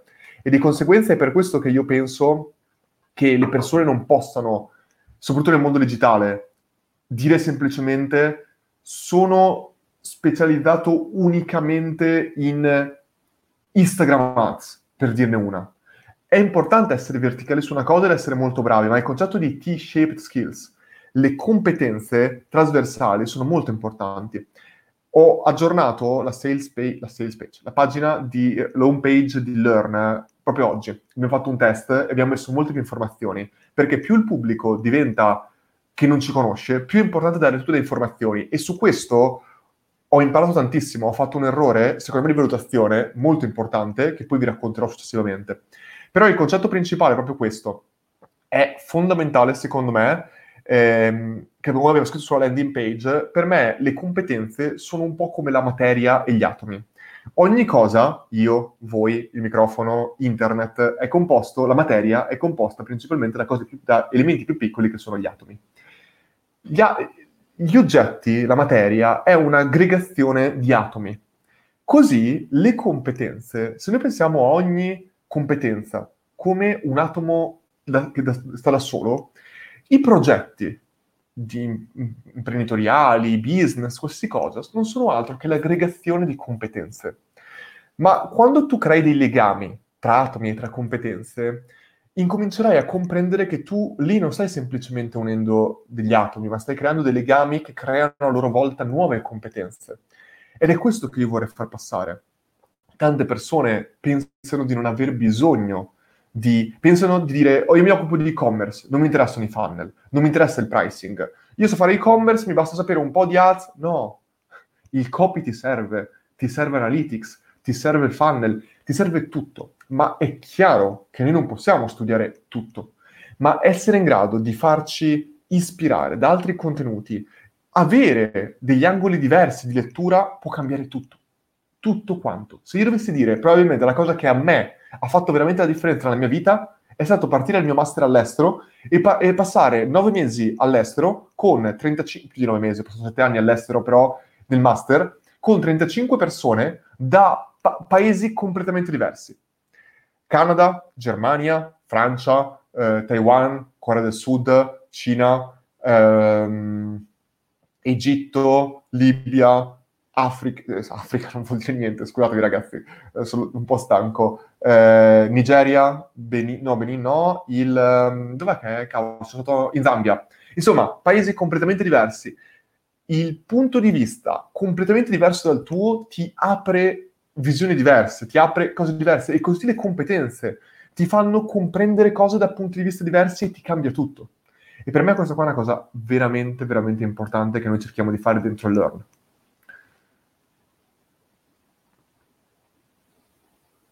Assolutamente d'accordo, Alberto.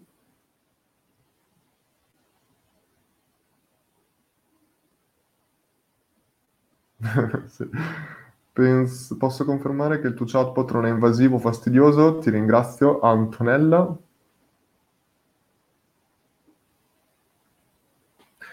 Stranamente non mi è arrivato nessun bot pubblicitario di Learn. Sono arrivato tramite un collega che mi ha suggerito te. Grazie Andrea. Una cosa che noi apprezziamo tantissimo è il passaparola.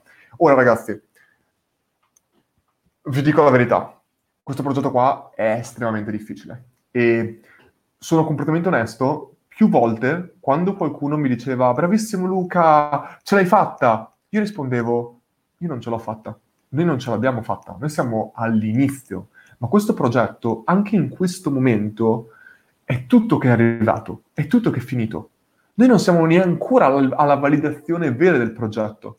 E quello che per me è importante che anche le persone capiscano è che noi stiamo facendo un lavoro smisurato a livello di difficoltà e di energie che ci stiamo mettendo. Ma questo non è detto per dovete darci qualcosa in cambio, assolutamente no. Però il concetto è, se una persona crede, gli è piaciuto quello che ha visto finora, gli è piaciuta la missione, eccetera, parlarne, ma non sto dicendo fare un post, eh, un, una, un articolo di vendita o altre cose, ma parlare e raccontare anche in una conversazione normale a persone che conosci dire, sai una cosa, questo progetto sembra interessante per questa questa ragione.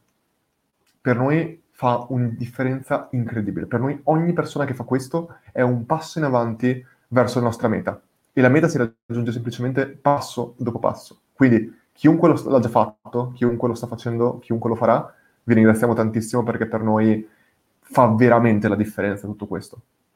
Scusatemi ragazzi, ho finito, non, non era un modo per cercare di spingervi a condividere. Però non me ne vergogno, cioè nel senso, io onestamente non mi vergogno nel, nel, nel chiedere, ma neanche chiedere, nel dire ragazzi, ogni cosa è positiva per noi perché per noi realmente lo è in questo momento e non è basato sulle vendite, è basato proprio sul messaggio, che per noi è importante che venga ascoltato.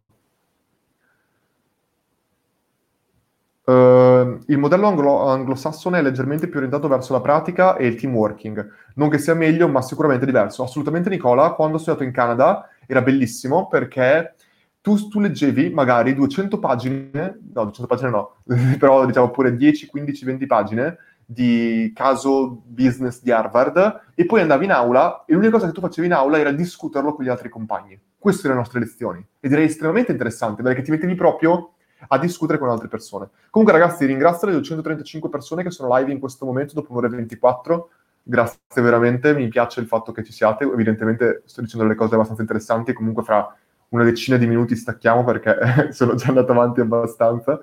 Detto questo, eh, mi chiede eh, perché non puoi verificare il conversion rate sui nuovi visitatori. Sì, certo, lo posso verificare, però questo comunque non, non, mi permetterebbe di includere completamente... Intanto i nuovi visitatori non è che li traccia perfettamente, cioè il concetto è che i nuovi visitatori sono persone che non hanno più cookie comunque sulla sessione, ma potrebbe tranquillamente essere che un nuovo visitatore è semplicemente una persona che non è venuta sul tuo sito da 10 giorni, o ha cambiato browser, o si è connesso dal cellulare. Quindi secondo me non, non vedi veramente il conversion rate in questo modo. Domanda, ricordare all'utente ogni giorno che se vuole può disiscriversi. Ha abbassato o alzato il churn rate rispetto ad una diversa comunicazione, ovvero dove la disiscrizione è in piccolo, in basso. Eh, in sinergia, non saprei perché dovrei fare un A-B test per dirtelo precisamente, ma, ma io non ho visto tante persone che sono disiscritte, ma anche perché tendenzialmente il concetto è il grosso si, si disiscrive all'inizio e quelli che poi alla fine... Cioè, il concetto è, se tu hai mandato 10 messaggi con il pulsante di disiscrizione e il bot in questo momento l'hanno aperto circa il 95%, quindi tanti, cioè dopo 10 volte che tu vedi disiscriviti e non hai mai cliccato, ormai la tua testa ha cancellato quell'area. Quell'area è... non la guardo neanche, perché ormai è diventata invisibile. Sono, mi sono abituato a vederlo quindi di conseguenza, secondo me, ha migliorato, perché tu quando lasci costantemente la scelta all'utente, l'utente si, lo può fare. E una cosa molto, secondo me, int- mh, positiva da fare è stare attento perché l'utente molte volte sono piccoli tasti, potrebbe sbi- spingere per sbaglio. E la cosa che noi facciamo è quando l'utente spinge, noi diciamo semplicemente, ah, perfetto, ti vuoi disiscrivere? Confermalo semplicemente perché non, vole- non, vole- non vorremmo che l'hai fatto per sbaglio e gli davamo altre due scelte, sì, conferma o torna il messaggio. E quando tu gli dai questa scelta ancora, tipo il 50% torna nel messaggio. E lì bisogna capire, sono tornati nel messaggio perché sono sbagliati a cliccare o perché li hai messi davanti alla scelta del ti sto per cancellare per sempre. Non lo so, però secondo me questa è una cosa interessante da fare.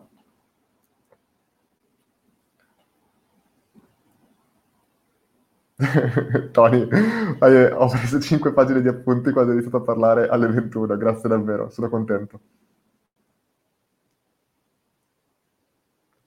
Ciao Luca, live al top, grazie, ma quando crei un brand come, su come è giusto comunicare, in prima persona o in terza persona? Oh, scusami, ma, grazie, ma quando crei un brand, come è giusto comunicare, in prima persona o in terza persona? È una domanda difficilissima, Francesco, bellissima domanda. Allora, quando tu crei un, un brand in prima persona in terza persona? Cioè, quando noi parliamo come learn, come, learn eh, noi cerchiamo di parlare in prima persona, noi cerchiamo semplicemente di parlare così. Uh, non parlerei in terza persona, parlerei in prima persona.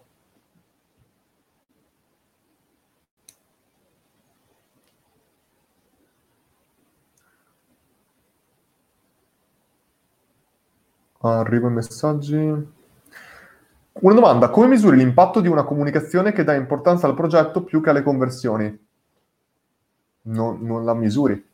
È esattamente questo il punto. Stavo parlando ormai tre mesi fa con Fabio Bin, il CMO di WeRoad, che mi piace tantissimo come professionista e che abbiamo una visione, secondo me, molto... Non, è, non secondo me, abbiamo una visione estremamente eh, simile dal punto di vista soprattutto proprio del business, degli analytics, eccetera. E lui diceva, due cose sono veramente rimaste da questa conversazione. La prima, focus. Per me, ragazzi, il focus è l'asset numero uno. più importante del tempo c'è il focus. Perché il concetto è, il tempo puoi averne poco, ma quando hai un focus completo su quella cosa, in quel tempo, conver- cioè non converti, performi 100 volte meglio. Focus, numero uno. E troppe persone perdono in questo e incominciano a fare un po' di tutto fatto male. E questo per me è uno dei più grandi errori che vedo dentro il mondo aziendale. Dentro qualsiasi cosa, scusate, non il mondo aziendale. La seconda cosa è invece il, la visione long term. I dati, sfortunatamente, costantemente ci danno realmente soltanto quello che sta succedendo oggi. Ma tutto il mondo del branding, e questo qua ne discutevo anche col CMO di Rocket Internet, è immisurabile nel breve periodo. Ma se tu, quindi di conseguenza, tu devi essere pronto completamente a perdere nel breve periodo, come noi stiamo facendo in questo lancio, perché secondo noi quello che noi abbiamo creato a livello di messaggio in questo pre-lancio detterà le basi di tutto quello che succederà per Learn nei prossimi 10-20 anni. Io lo so che ci saranno delle persone che fra 10 anni diranno io c'ero quando tu il 2 giugno hai fatto quella cosa, io c'ero quando tu hai lanciato Learn il 2 giugno 2020. Io sono sicuro che ci sarà questa cosa qua.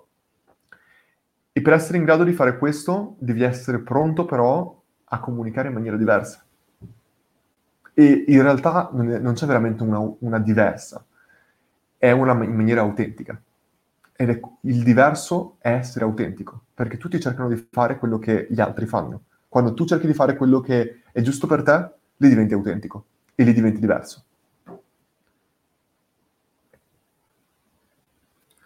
Eh, Luca, hai calcolato se l'attività del 1 giugno, il non lancio, ha aumentato, diminuito oppure non è stato rilevante in termini di conversione? So che non era questo l'intento principale, ma magari hai comunque calcolato.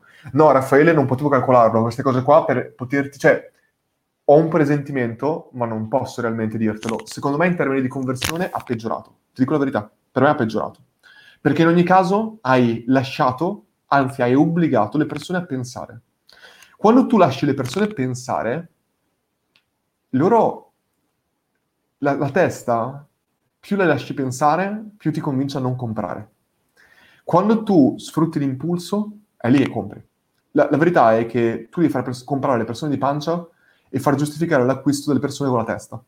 Quando una persona compra qualcosa di 1000-2000 euro, anche se quella cosa fa schifo, quelle persone cercheranno di giustificare il loro acquisto e non, dirà, non parleranno veramente male di quella cosa perché altrimenti devono ammettere che sei tu che hai in realtà sbagliato, tu come persona a sbagliare.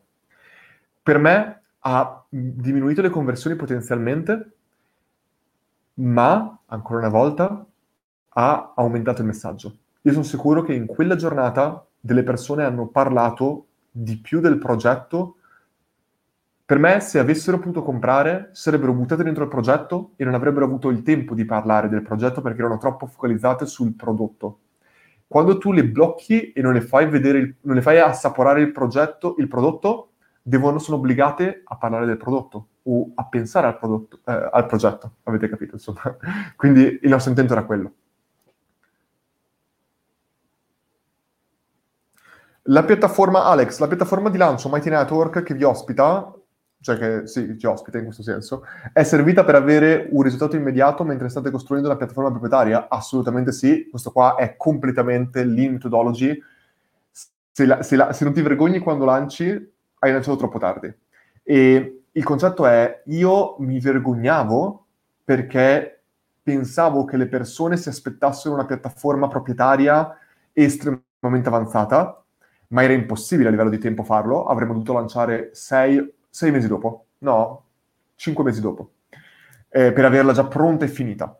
Invece noi quello che vogliamo fare è partire con qualche cosa che Mighty Network, il bello di Mighty Network è che a parte avere un costo secondo me decente, la versione più costosa in assoluto, 81 euro al mese, con tutte le funzionalità in assoluto, non paghi per utente, paghi semplicemente questa flat fee e basta. E mi, mi piace come concetto. Numero uno anche perché non potevamo prevedere quanti utenti sarebbero entrati, pochi, tanti, non lo sappiamo. Ehm, e quindi questo era importante. Numero due è che Mighty Network ha praticamente tutte le feature che, potrest- che potrebbe avere la versione finale, o molte delle feature, la versione finale che noi vogliamo realizzare. Ha un'app che è l'app di Mighty Network, ma nel momento in cui l'utente la scarica e fa il login, è come se diventasse la tua app. Dentro tu hai, non hai, non hai scritto da nessuna parte Mighty Network, è l'app di Learn. E l'utente è come se può fare tutto. Quindi hai la tua app, l'utente può consumare i contenuti lì sopra, che per noi è importantissimo e vogliamo tantissimo testare come l'utente lo usa. Possiamo inserire il pixel di Google Analytics e vedere tutto come l'utente si muove dentro Mighty Network. C'è la versione desktop, chiaramente, fatta secondo me molto bene. C'è un feed, proprio ogni volta che c'è un aggiornamento l'utente ha il suo feed che può personalizzare. Hai l'area discovery molto figa, hai le professioni. Noi adesso abbiamo circa 2800 utenti, 2600-2800 utenti iscritti, non mi ricordo adesso, e gli utenti stanno inserendo la loro professione di conseguenza io ho un elenco totale e tutti gli utenti hanno un elenco totale di tutte le professioni degli vari utenti e si dividono in gruppi. Quindi un utente può te- teoricamente postare e far vedere il suo messaggio soltanto a tutte le persone che lavorano nella sua professione. Può dialogare con loro. Ci sono i gruppi che non abbiamo ancora abilitato. Cioè noi abbiamo in questo momento disabilitato tutte le funzioni, moltissime, e le andiamo a, a testare piano piano, settimana dopo settimana, per individuare che cosa piace agli utenti e poi andarle a inserire nella nostra versione proprietaria. Questo, secondo me, è come si fa startup, è come si fa lanciare un business per davvero. Magari mi sbaglio, ma nella mia esperienza diretta è così che si fa. E, ehm, e, e quindi di conseguenza noi, noi, abbiamo già il team di un programmatore, eccetera, che un designer che lavoreranno dal 10 giugno in poi, quando chiudiamo le iscrizioni, noi chiudiamo le iscrizioni il 9 giugno alle 23.59, perché? Perché vogliamo concentrarci completamente sulla creazione tre cose principali. Creazione del team, amplia- ampliare il team per essere in grado di supportare le esigenze del nostra, della nostra audience crescente. Numero due, essere in grado di lavorare a livello tecnologico su una nostra app e una nostra piattaforma, quindi proprietaria. Numero tre, essere in grado di incominciare a fare partnership con professionisti e incominciare ad aggiungere contenuti all'interno di Learn. Se noi siamo in grado di fare queste tre cose il prima possibile, noi diciamo che verso da metà novembre, secondo me da inizio novembre dovremmo essere pronti con uscire sul mercato fuori dalla beta con X utenti che sono entrati, noi chiudiamo le iscrizioni, non si può più iscrivere nessuno fino al, a quando usciamo dalla beta, noi chiudiamo le iscrizioni e arriveremo in quel, mom- in quel punto con una versione pronta per andare sul mercato vero, che non sono le 2.500, 3.000, 4.000 persone che si iscrivono ora, ma sono le migliaia di persone che noi vogliamo raggiungere perché è un progetto che vuole raggiungere decine di migliaia di persone, se non centinaia, in Italia. Abbiamo questo intento chiaramente. E di conseguenza vogliamo avere una versione adeguata, fare partnership adeguate, eccetera, eccetera. E non era possibile adesso, chiaramente. Perché chiudiamo le iscrizioni, anche se in realtà ci farebbe molto, ma molto più comodo lasciare che le persone col passaparola portino altra gente a iscriversi. Noi vogliamo chiudere le iscrizioni per poterci concentrare unic- non, non sull'acquisizione, ma unicamente sulla realizzazione del nostro prodotto e progetto e l'espansione. Sono onesto, nella mia testa ora sono al 95% sicuro che noi non faremo entrare altri beta tester, quindi le iscrizioni rimarranno chiuse e anche se dovessimo aprirle non sarà qualcosa del tipo advertisement e altre cose. È possibile al 5%, forse meno, che magari agli utenti che si iscriveranno alla lista d'attesa, a un X numero di utenti, facciamo entrare nuovi beta tester per ampliare il numero di beta tester che abbiamo, ma non, non lo faremo. Cioè io dico, lo dico già, mi metto le mani avanti perché non voglio essere quello che poi gli dice avevi detto che avresti chiuso tutto, noi chiudiamo tutto, quello è chiaro. Però al tempo stesso noi Un'altra cosa molto importante perché vogliamo chiudere tutto è perché non vogliamo avere utenti che entrano, escono, entrano, cioè possono uscire gli utenti che entrano con noi, ma non vogliamo abbiamo utenti che arrivino dentro dopo mesi che stiamo lavorando e un utente è completamente dover ricominciare tutto nella parte di comprensione del prodotto o del progetto. Noi vogliamo avere, partire con un numero fisso di utenti, possono uscire, la disiscrizione è un piano solo mensile, l'utente può disiscriversi quando vuole, però eh, non può più rientrare dopo, almeno fino alla beta. Quello è quello che noi vorremmo in generale fare. Mm-mm. Grazie a te, Giada. Ah, bella questa qua. Eh, Armando, la mia domanda riguarda il tenere segreto il progetto sino al lancio. Ciò non va in contraddizione con la fase di validazione? Assolutamente no. Ora arrivo a spiegarti perché. Sì che serve quantomeno a, a creare un MVP e non a promuovere e vendere. Ine- inevitabil- inevitabilmente si accenna almeno al progetto. Sbaglio o non va neanche accennato secondo te il progetto in fase di validazione? Armando, la fase di validazione per noi è adesso. La fase di validazione è da quando abbiamo annunciato il progetto, da quando abbiamo aperto le iscrizioni. Questa per noi è la validazione. La... Sono assolutamente d'accordo con te sul concetto che devi dire il progetto per poter validarlo, altrimenti è impossibile. Ma il concetto è che noi lo stiamo validando in questo momento. Se noi non raggiungiamo un numero minimo di iscritti paganti che ci siamo dati, non l'abbiamo validato e di conseguenza vuol dire che abbiamo sbagliato qualcosa e dobbiamo cambiare qualcosa. Questo è principalmente il concetto, ma sono d'accordissimo con te. Uh, uh, uh, hai conosciuto Mighty Network da Joe DS, penso che sia Joe di Siena? No, eh, visto che io penso che Joe di Siena l'abbia conosciuto da Bastian, io l'ho conosciuto, io ragazzi sono super onesto, io vi dico sempre dove ho scoperto una cosa, non mi prendo meriti per niente. Ho conosciuto eh, Mighty Network dalla prima persona che l'ho visto usare, e visto che so che Joe di Siena segue Bastian eh, Ernst, che è un ragazzo che ha creato una community chiamata Wild Audience, eh, visto che ehm, penso probabilmente che Mighty Network anche Joe l'abbia conosciuto con Bastian, e io l'ho conosciuto da Bastian, semplicemente.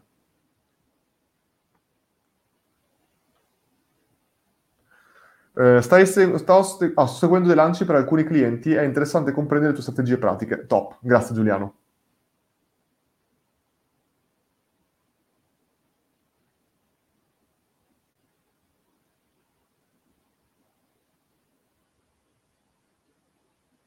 Ciao Luca, c'è un gruppo Learn anche su LinkedIn? Grazie ancora di tutto. No Matteo, non c'è un gruppo Learn da nessuna parte, cioè l'unico gruppo Learn è dentro alla piattaforma Learn, non ci sono gruppi social di Learn da nessuna parte, non, non esistono veramente.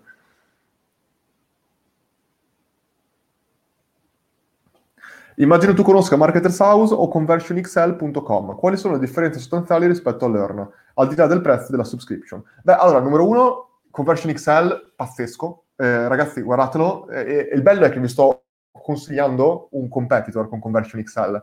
Eh, loro sono bravissimi, secondo me. Eh, sono estremamente tecnici, estremamente tecnici.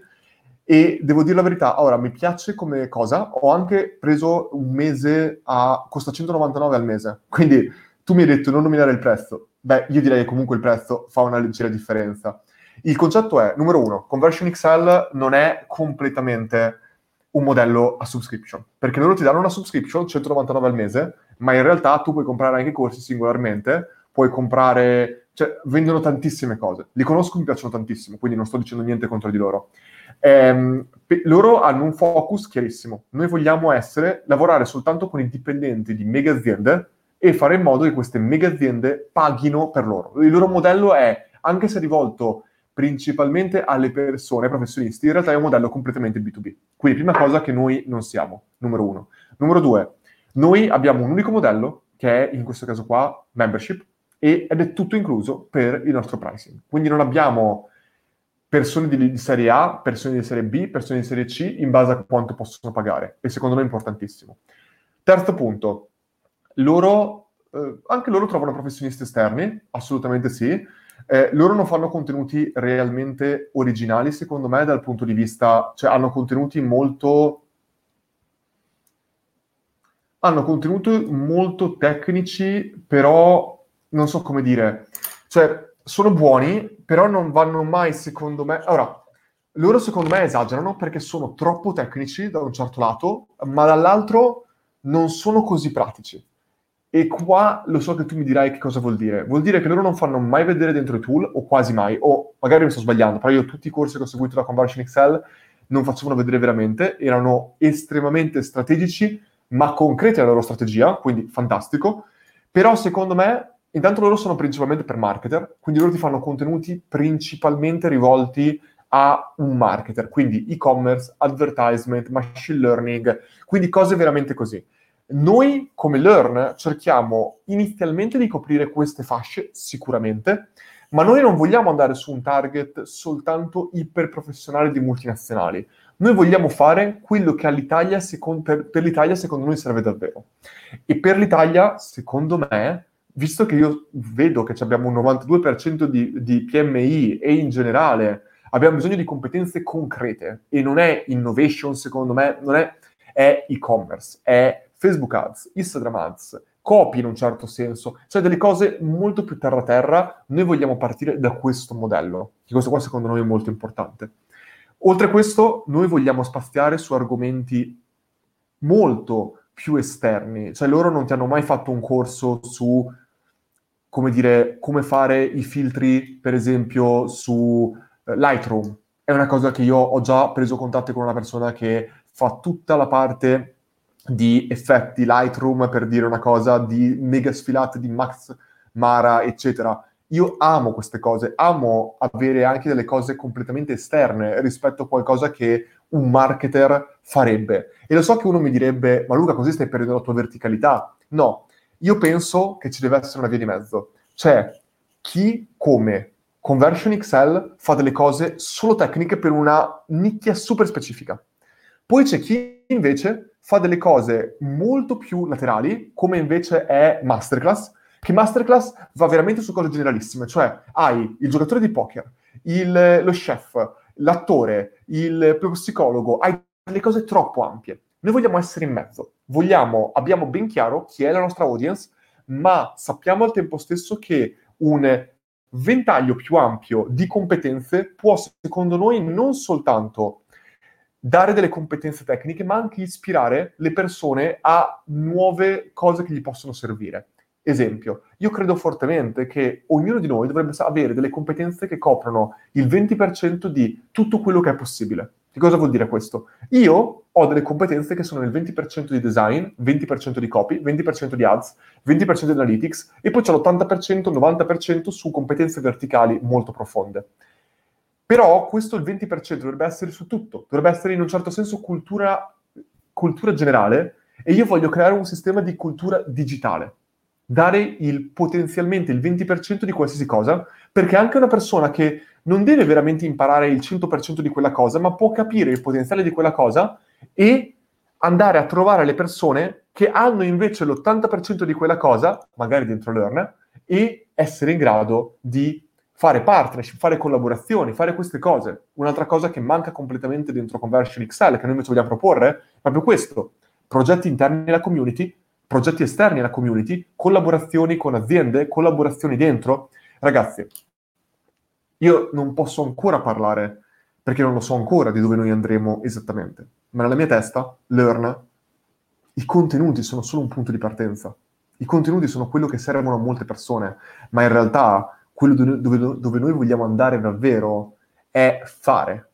Noi, io voglio creare progetti interni, io nella mia testa voglio creare il più grande accelerator, il più grande ehm, incubator italiano completamente digitale, completamente da remoto. Io voglio creare la, il più grande digital agency del mondo, cioè avere le competenze per creare qualsiasi cosa, per lavorare su progetti interni, esterni, perché secondo me la più grande risorsa scarsa nei prossimi anni, e questo va contro tutto quello che le persone dicono, non saranno i robot, non saranno l'intelligenza artificiale, ma saranno comunque le persone con competenze, capa- con competenze vere. Ed essere in grado di sviluppare le competenze in queste persone e avere persone che credono nei tuoi valori, nei tuoi ideali, secondo me dopo può permetterci, e parlo al plurale perché io penso davvero che vorremmo creare qualcosa che ci permetterà a tutti noi di realizzare progetti incredibili, dove il learn sarà stato il punto di partenza per crearli. Questo è dove io vorrei arrivare. E se tu mi parli di Conversion XL, loro non hanno questa visione. Loro sono una marketing agency che al tempo stesso vendono corsi per fare margine e per, e per fare soldi e per poterli fare. Ma non c'è niente di male in questo. Non è, non, non è l'ER. Questa è la differenza. Mm-hmm.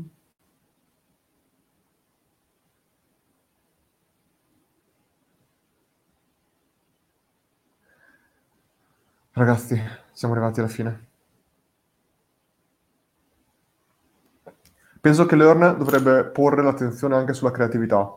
Questo mondo lo vedo fatto da gente brava, ma per sempre dei nerd bravi. non ho trovato da nessuna piattaforma qualcuno che approfondisca quel campo.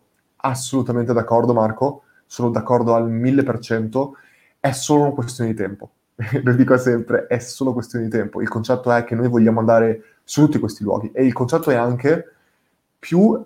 Avete visto il eh, flywheel che noi abbiamo sviluppato? Il concetto è, noi abbiamo flywheel. Mi piacerebbe andare là e vi prendo una cosa e vi faccio vedere che cos'è il vero flywheel. Mi sa che non lo vedo da qua, perché sono in cucina, ragazzi, e voglio farvi vedere. Però il concetto del flywheel è molto semplice.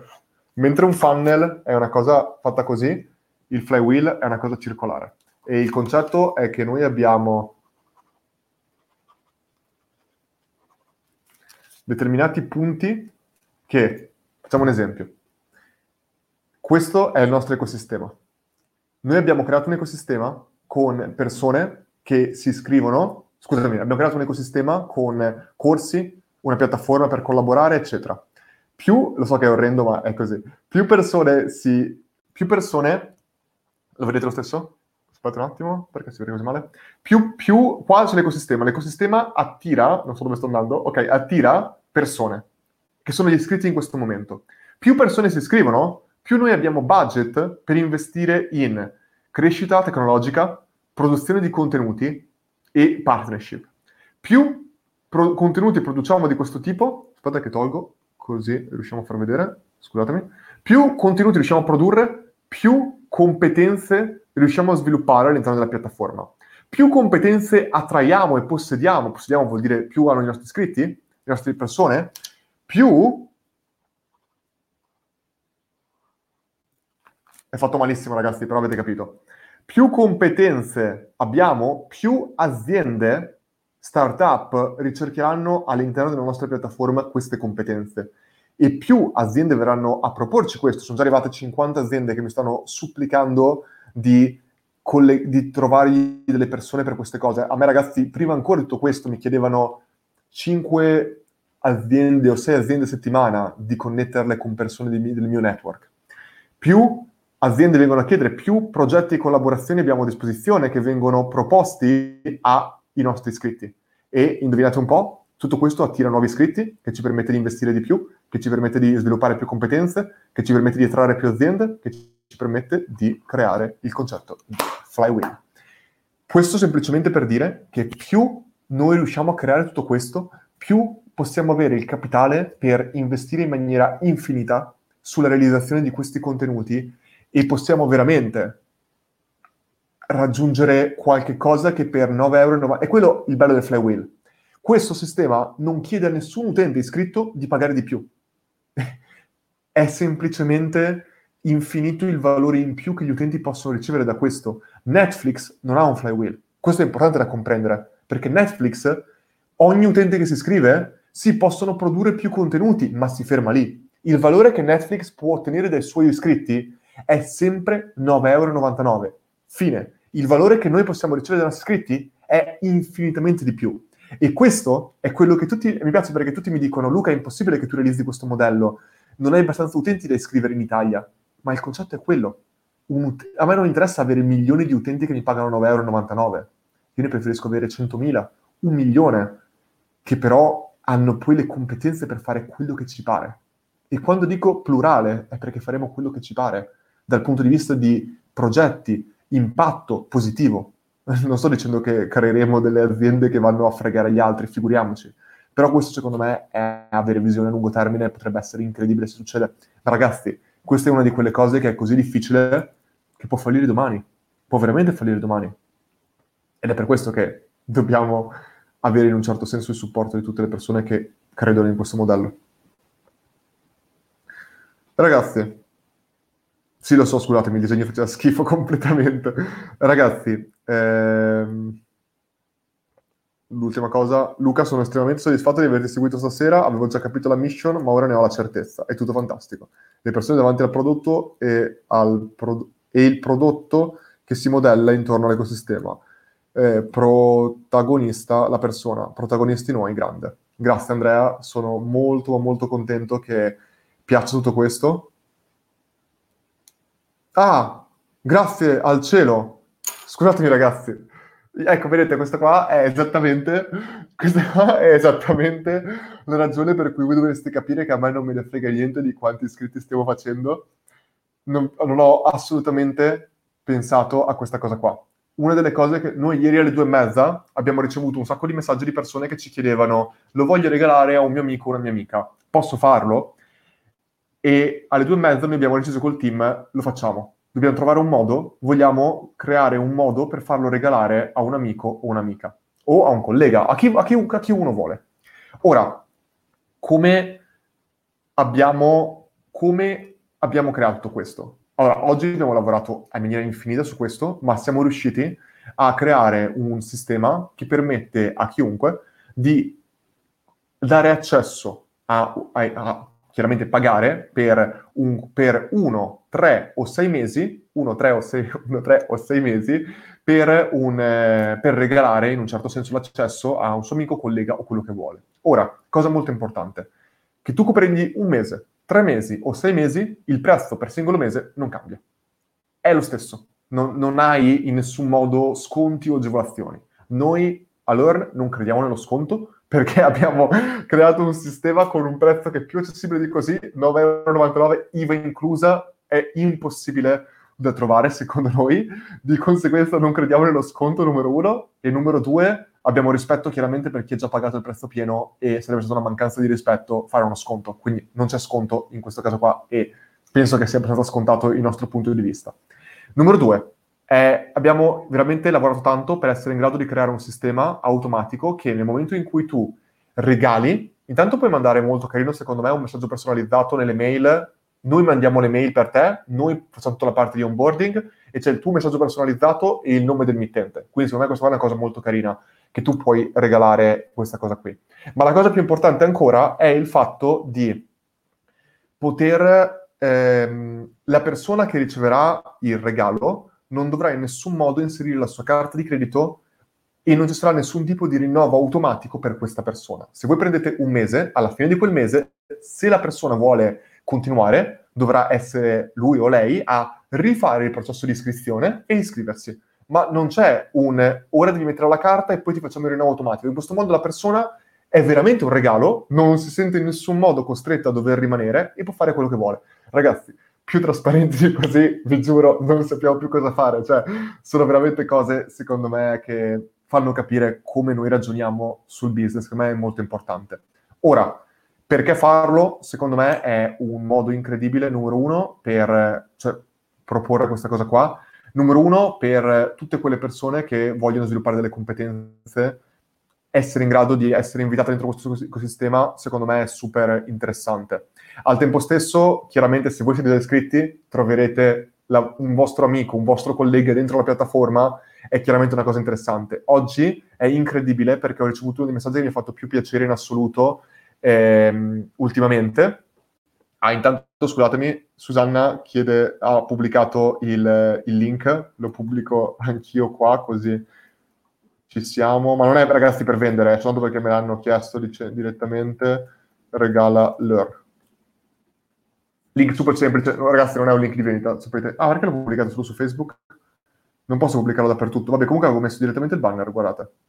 Eccolo qua. Learn.com, regala Learn. Fine. Tolgo il banner perché mi sento già male ad averlo pubblicato. Comunque, ripeto, learn.com, regala trattino Learn. Ora, eh, perché eh, oggi un, il CEO, il founder di una marketing agency super grande in Italia mi ha scritto un messaggio bellissimo dicendo ho seguito tutto il tuo lancio, sono entrato dentro Learn, della roba pazzesca, mi è piaciuto tantissimo quello che hai fatto, ho mandato, mi ha, fatto, mi ha mandato lo screenshot del messaggio, ha mandato dentro alla chat aziendale con 150 dipendenti un messaggio dicendo ragazzi iscrivetevi dentro Learn perché secondo me è pazzesco, sono 9,99€, ci sono dei contenuti incredibili, anche soltanto il sistema di onboarding e tutto il resto è pazzesco, quindi sono estremamente soddisfatto che persone di un livello tecnico del genere trovino incredibile il lavoro che c'è dietro. Ragazzi, non so se si capisce, ma il lavoro che c'è dietro è veramente difficile e le persone che l'hanno realizzato, persone che mi hanno aiutato a realizzarlo, ma non che mi hanno aiutato, che proprio l'hanno realizzato insieme a me, hanno fatto un lavoro incredibile, veramente incredibile. Quindi sono estremamente soddisfatto di tutto quello che abbiamo fatto e stavo dicendo in generale è un ecosistema che più persone ci sono dentro, più tutti ne beneficiano, perché pagando 9,99 euro, tu pagherai sempre 9,99 euro, ma più persone ci sono attorno a te, più tu ottieni valore dall'intero ecosistema. E questo secondo me è veramente potente. Ultima domanda, ragazzi, poi vado, sono cotto, vado a lavorare, devo, eh, sulle 11 devo ancora fare due cose veramente grosse e le, le finirò fra almeno due ore. C'è una strada da seguire per arrivare ad avere una visione d'insieme per poterti muovere con tranquillità tra funnel, analytics e growth? Certo, la strada da seguire è quella di... Scusatemi, la strada da seguire è quella di metterti davanti a più problemi possibili e trovare un modo per superarli. O provare a trovare un modo per superarli. Questa è l'unica strada in cui io ho imparato quello che ho imparato. E in questo lancio vi posso garantire che ho affrontato e abbiamo affrontato tanti di quei problemi che abbiamo imparato infinite cose. Perché? Perché li abbiamo superati tutti. Ed è questa la differenza. Io so che questo lancio, lo sapevo prima, questo lancio sarebbe stato il lancio più difficile in assoluto il momento più difficile per Learn. Se noi sopravviviamo alla validazione, sopravviviamo a questo lancio, secondo me noi siamo già partiti, abbiamo già scalato la montagna e poi piano piano è ora di scendere. Dovremmo farci il culo in maniera infinita per i prossimi dieci anni. Dovremmo... Io morirò probabilmente per, per questa cosa, però vi assicuro che se voi credete che l'esecuzione che avete visto ora ha prodotto risultati, è una cosa esponenziale. L'esecuzione che noi possiamo mettere dopo e che metteremo dopo io non, credo che ci siano tante persone in Italia che possono mettere questa esecuzione e non è per dire siamo i più bravi, no, forse perché abbiamo tanta, tanta, tanta, tanta, tanta voglia di fare. E questa è, è tanto, tanto difficile da trovare, non in Italia, ma in generale. Ragazzi, vi ringrazio a tutti quanti, veramente, ma veramente, veramente, veramente. Ehm, per essere stati qua con me per queste due ore e un minuto e cinque secondi. Vado a finire le ultime cose. Come già detto, ehm, in ogni caso non smetterò di rompere le scatole con Learn fra pochissimi giorni perché il 9 chiudiamo e però vedrete che tanto io non sparirò perché sicuramente farò meno contenuti di prima ma continuerò a fare contenuti perché secondo me mi piace farli e mi piace parlare con le persone. Si parla di persone prima di parlare di clienti o altre cose.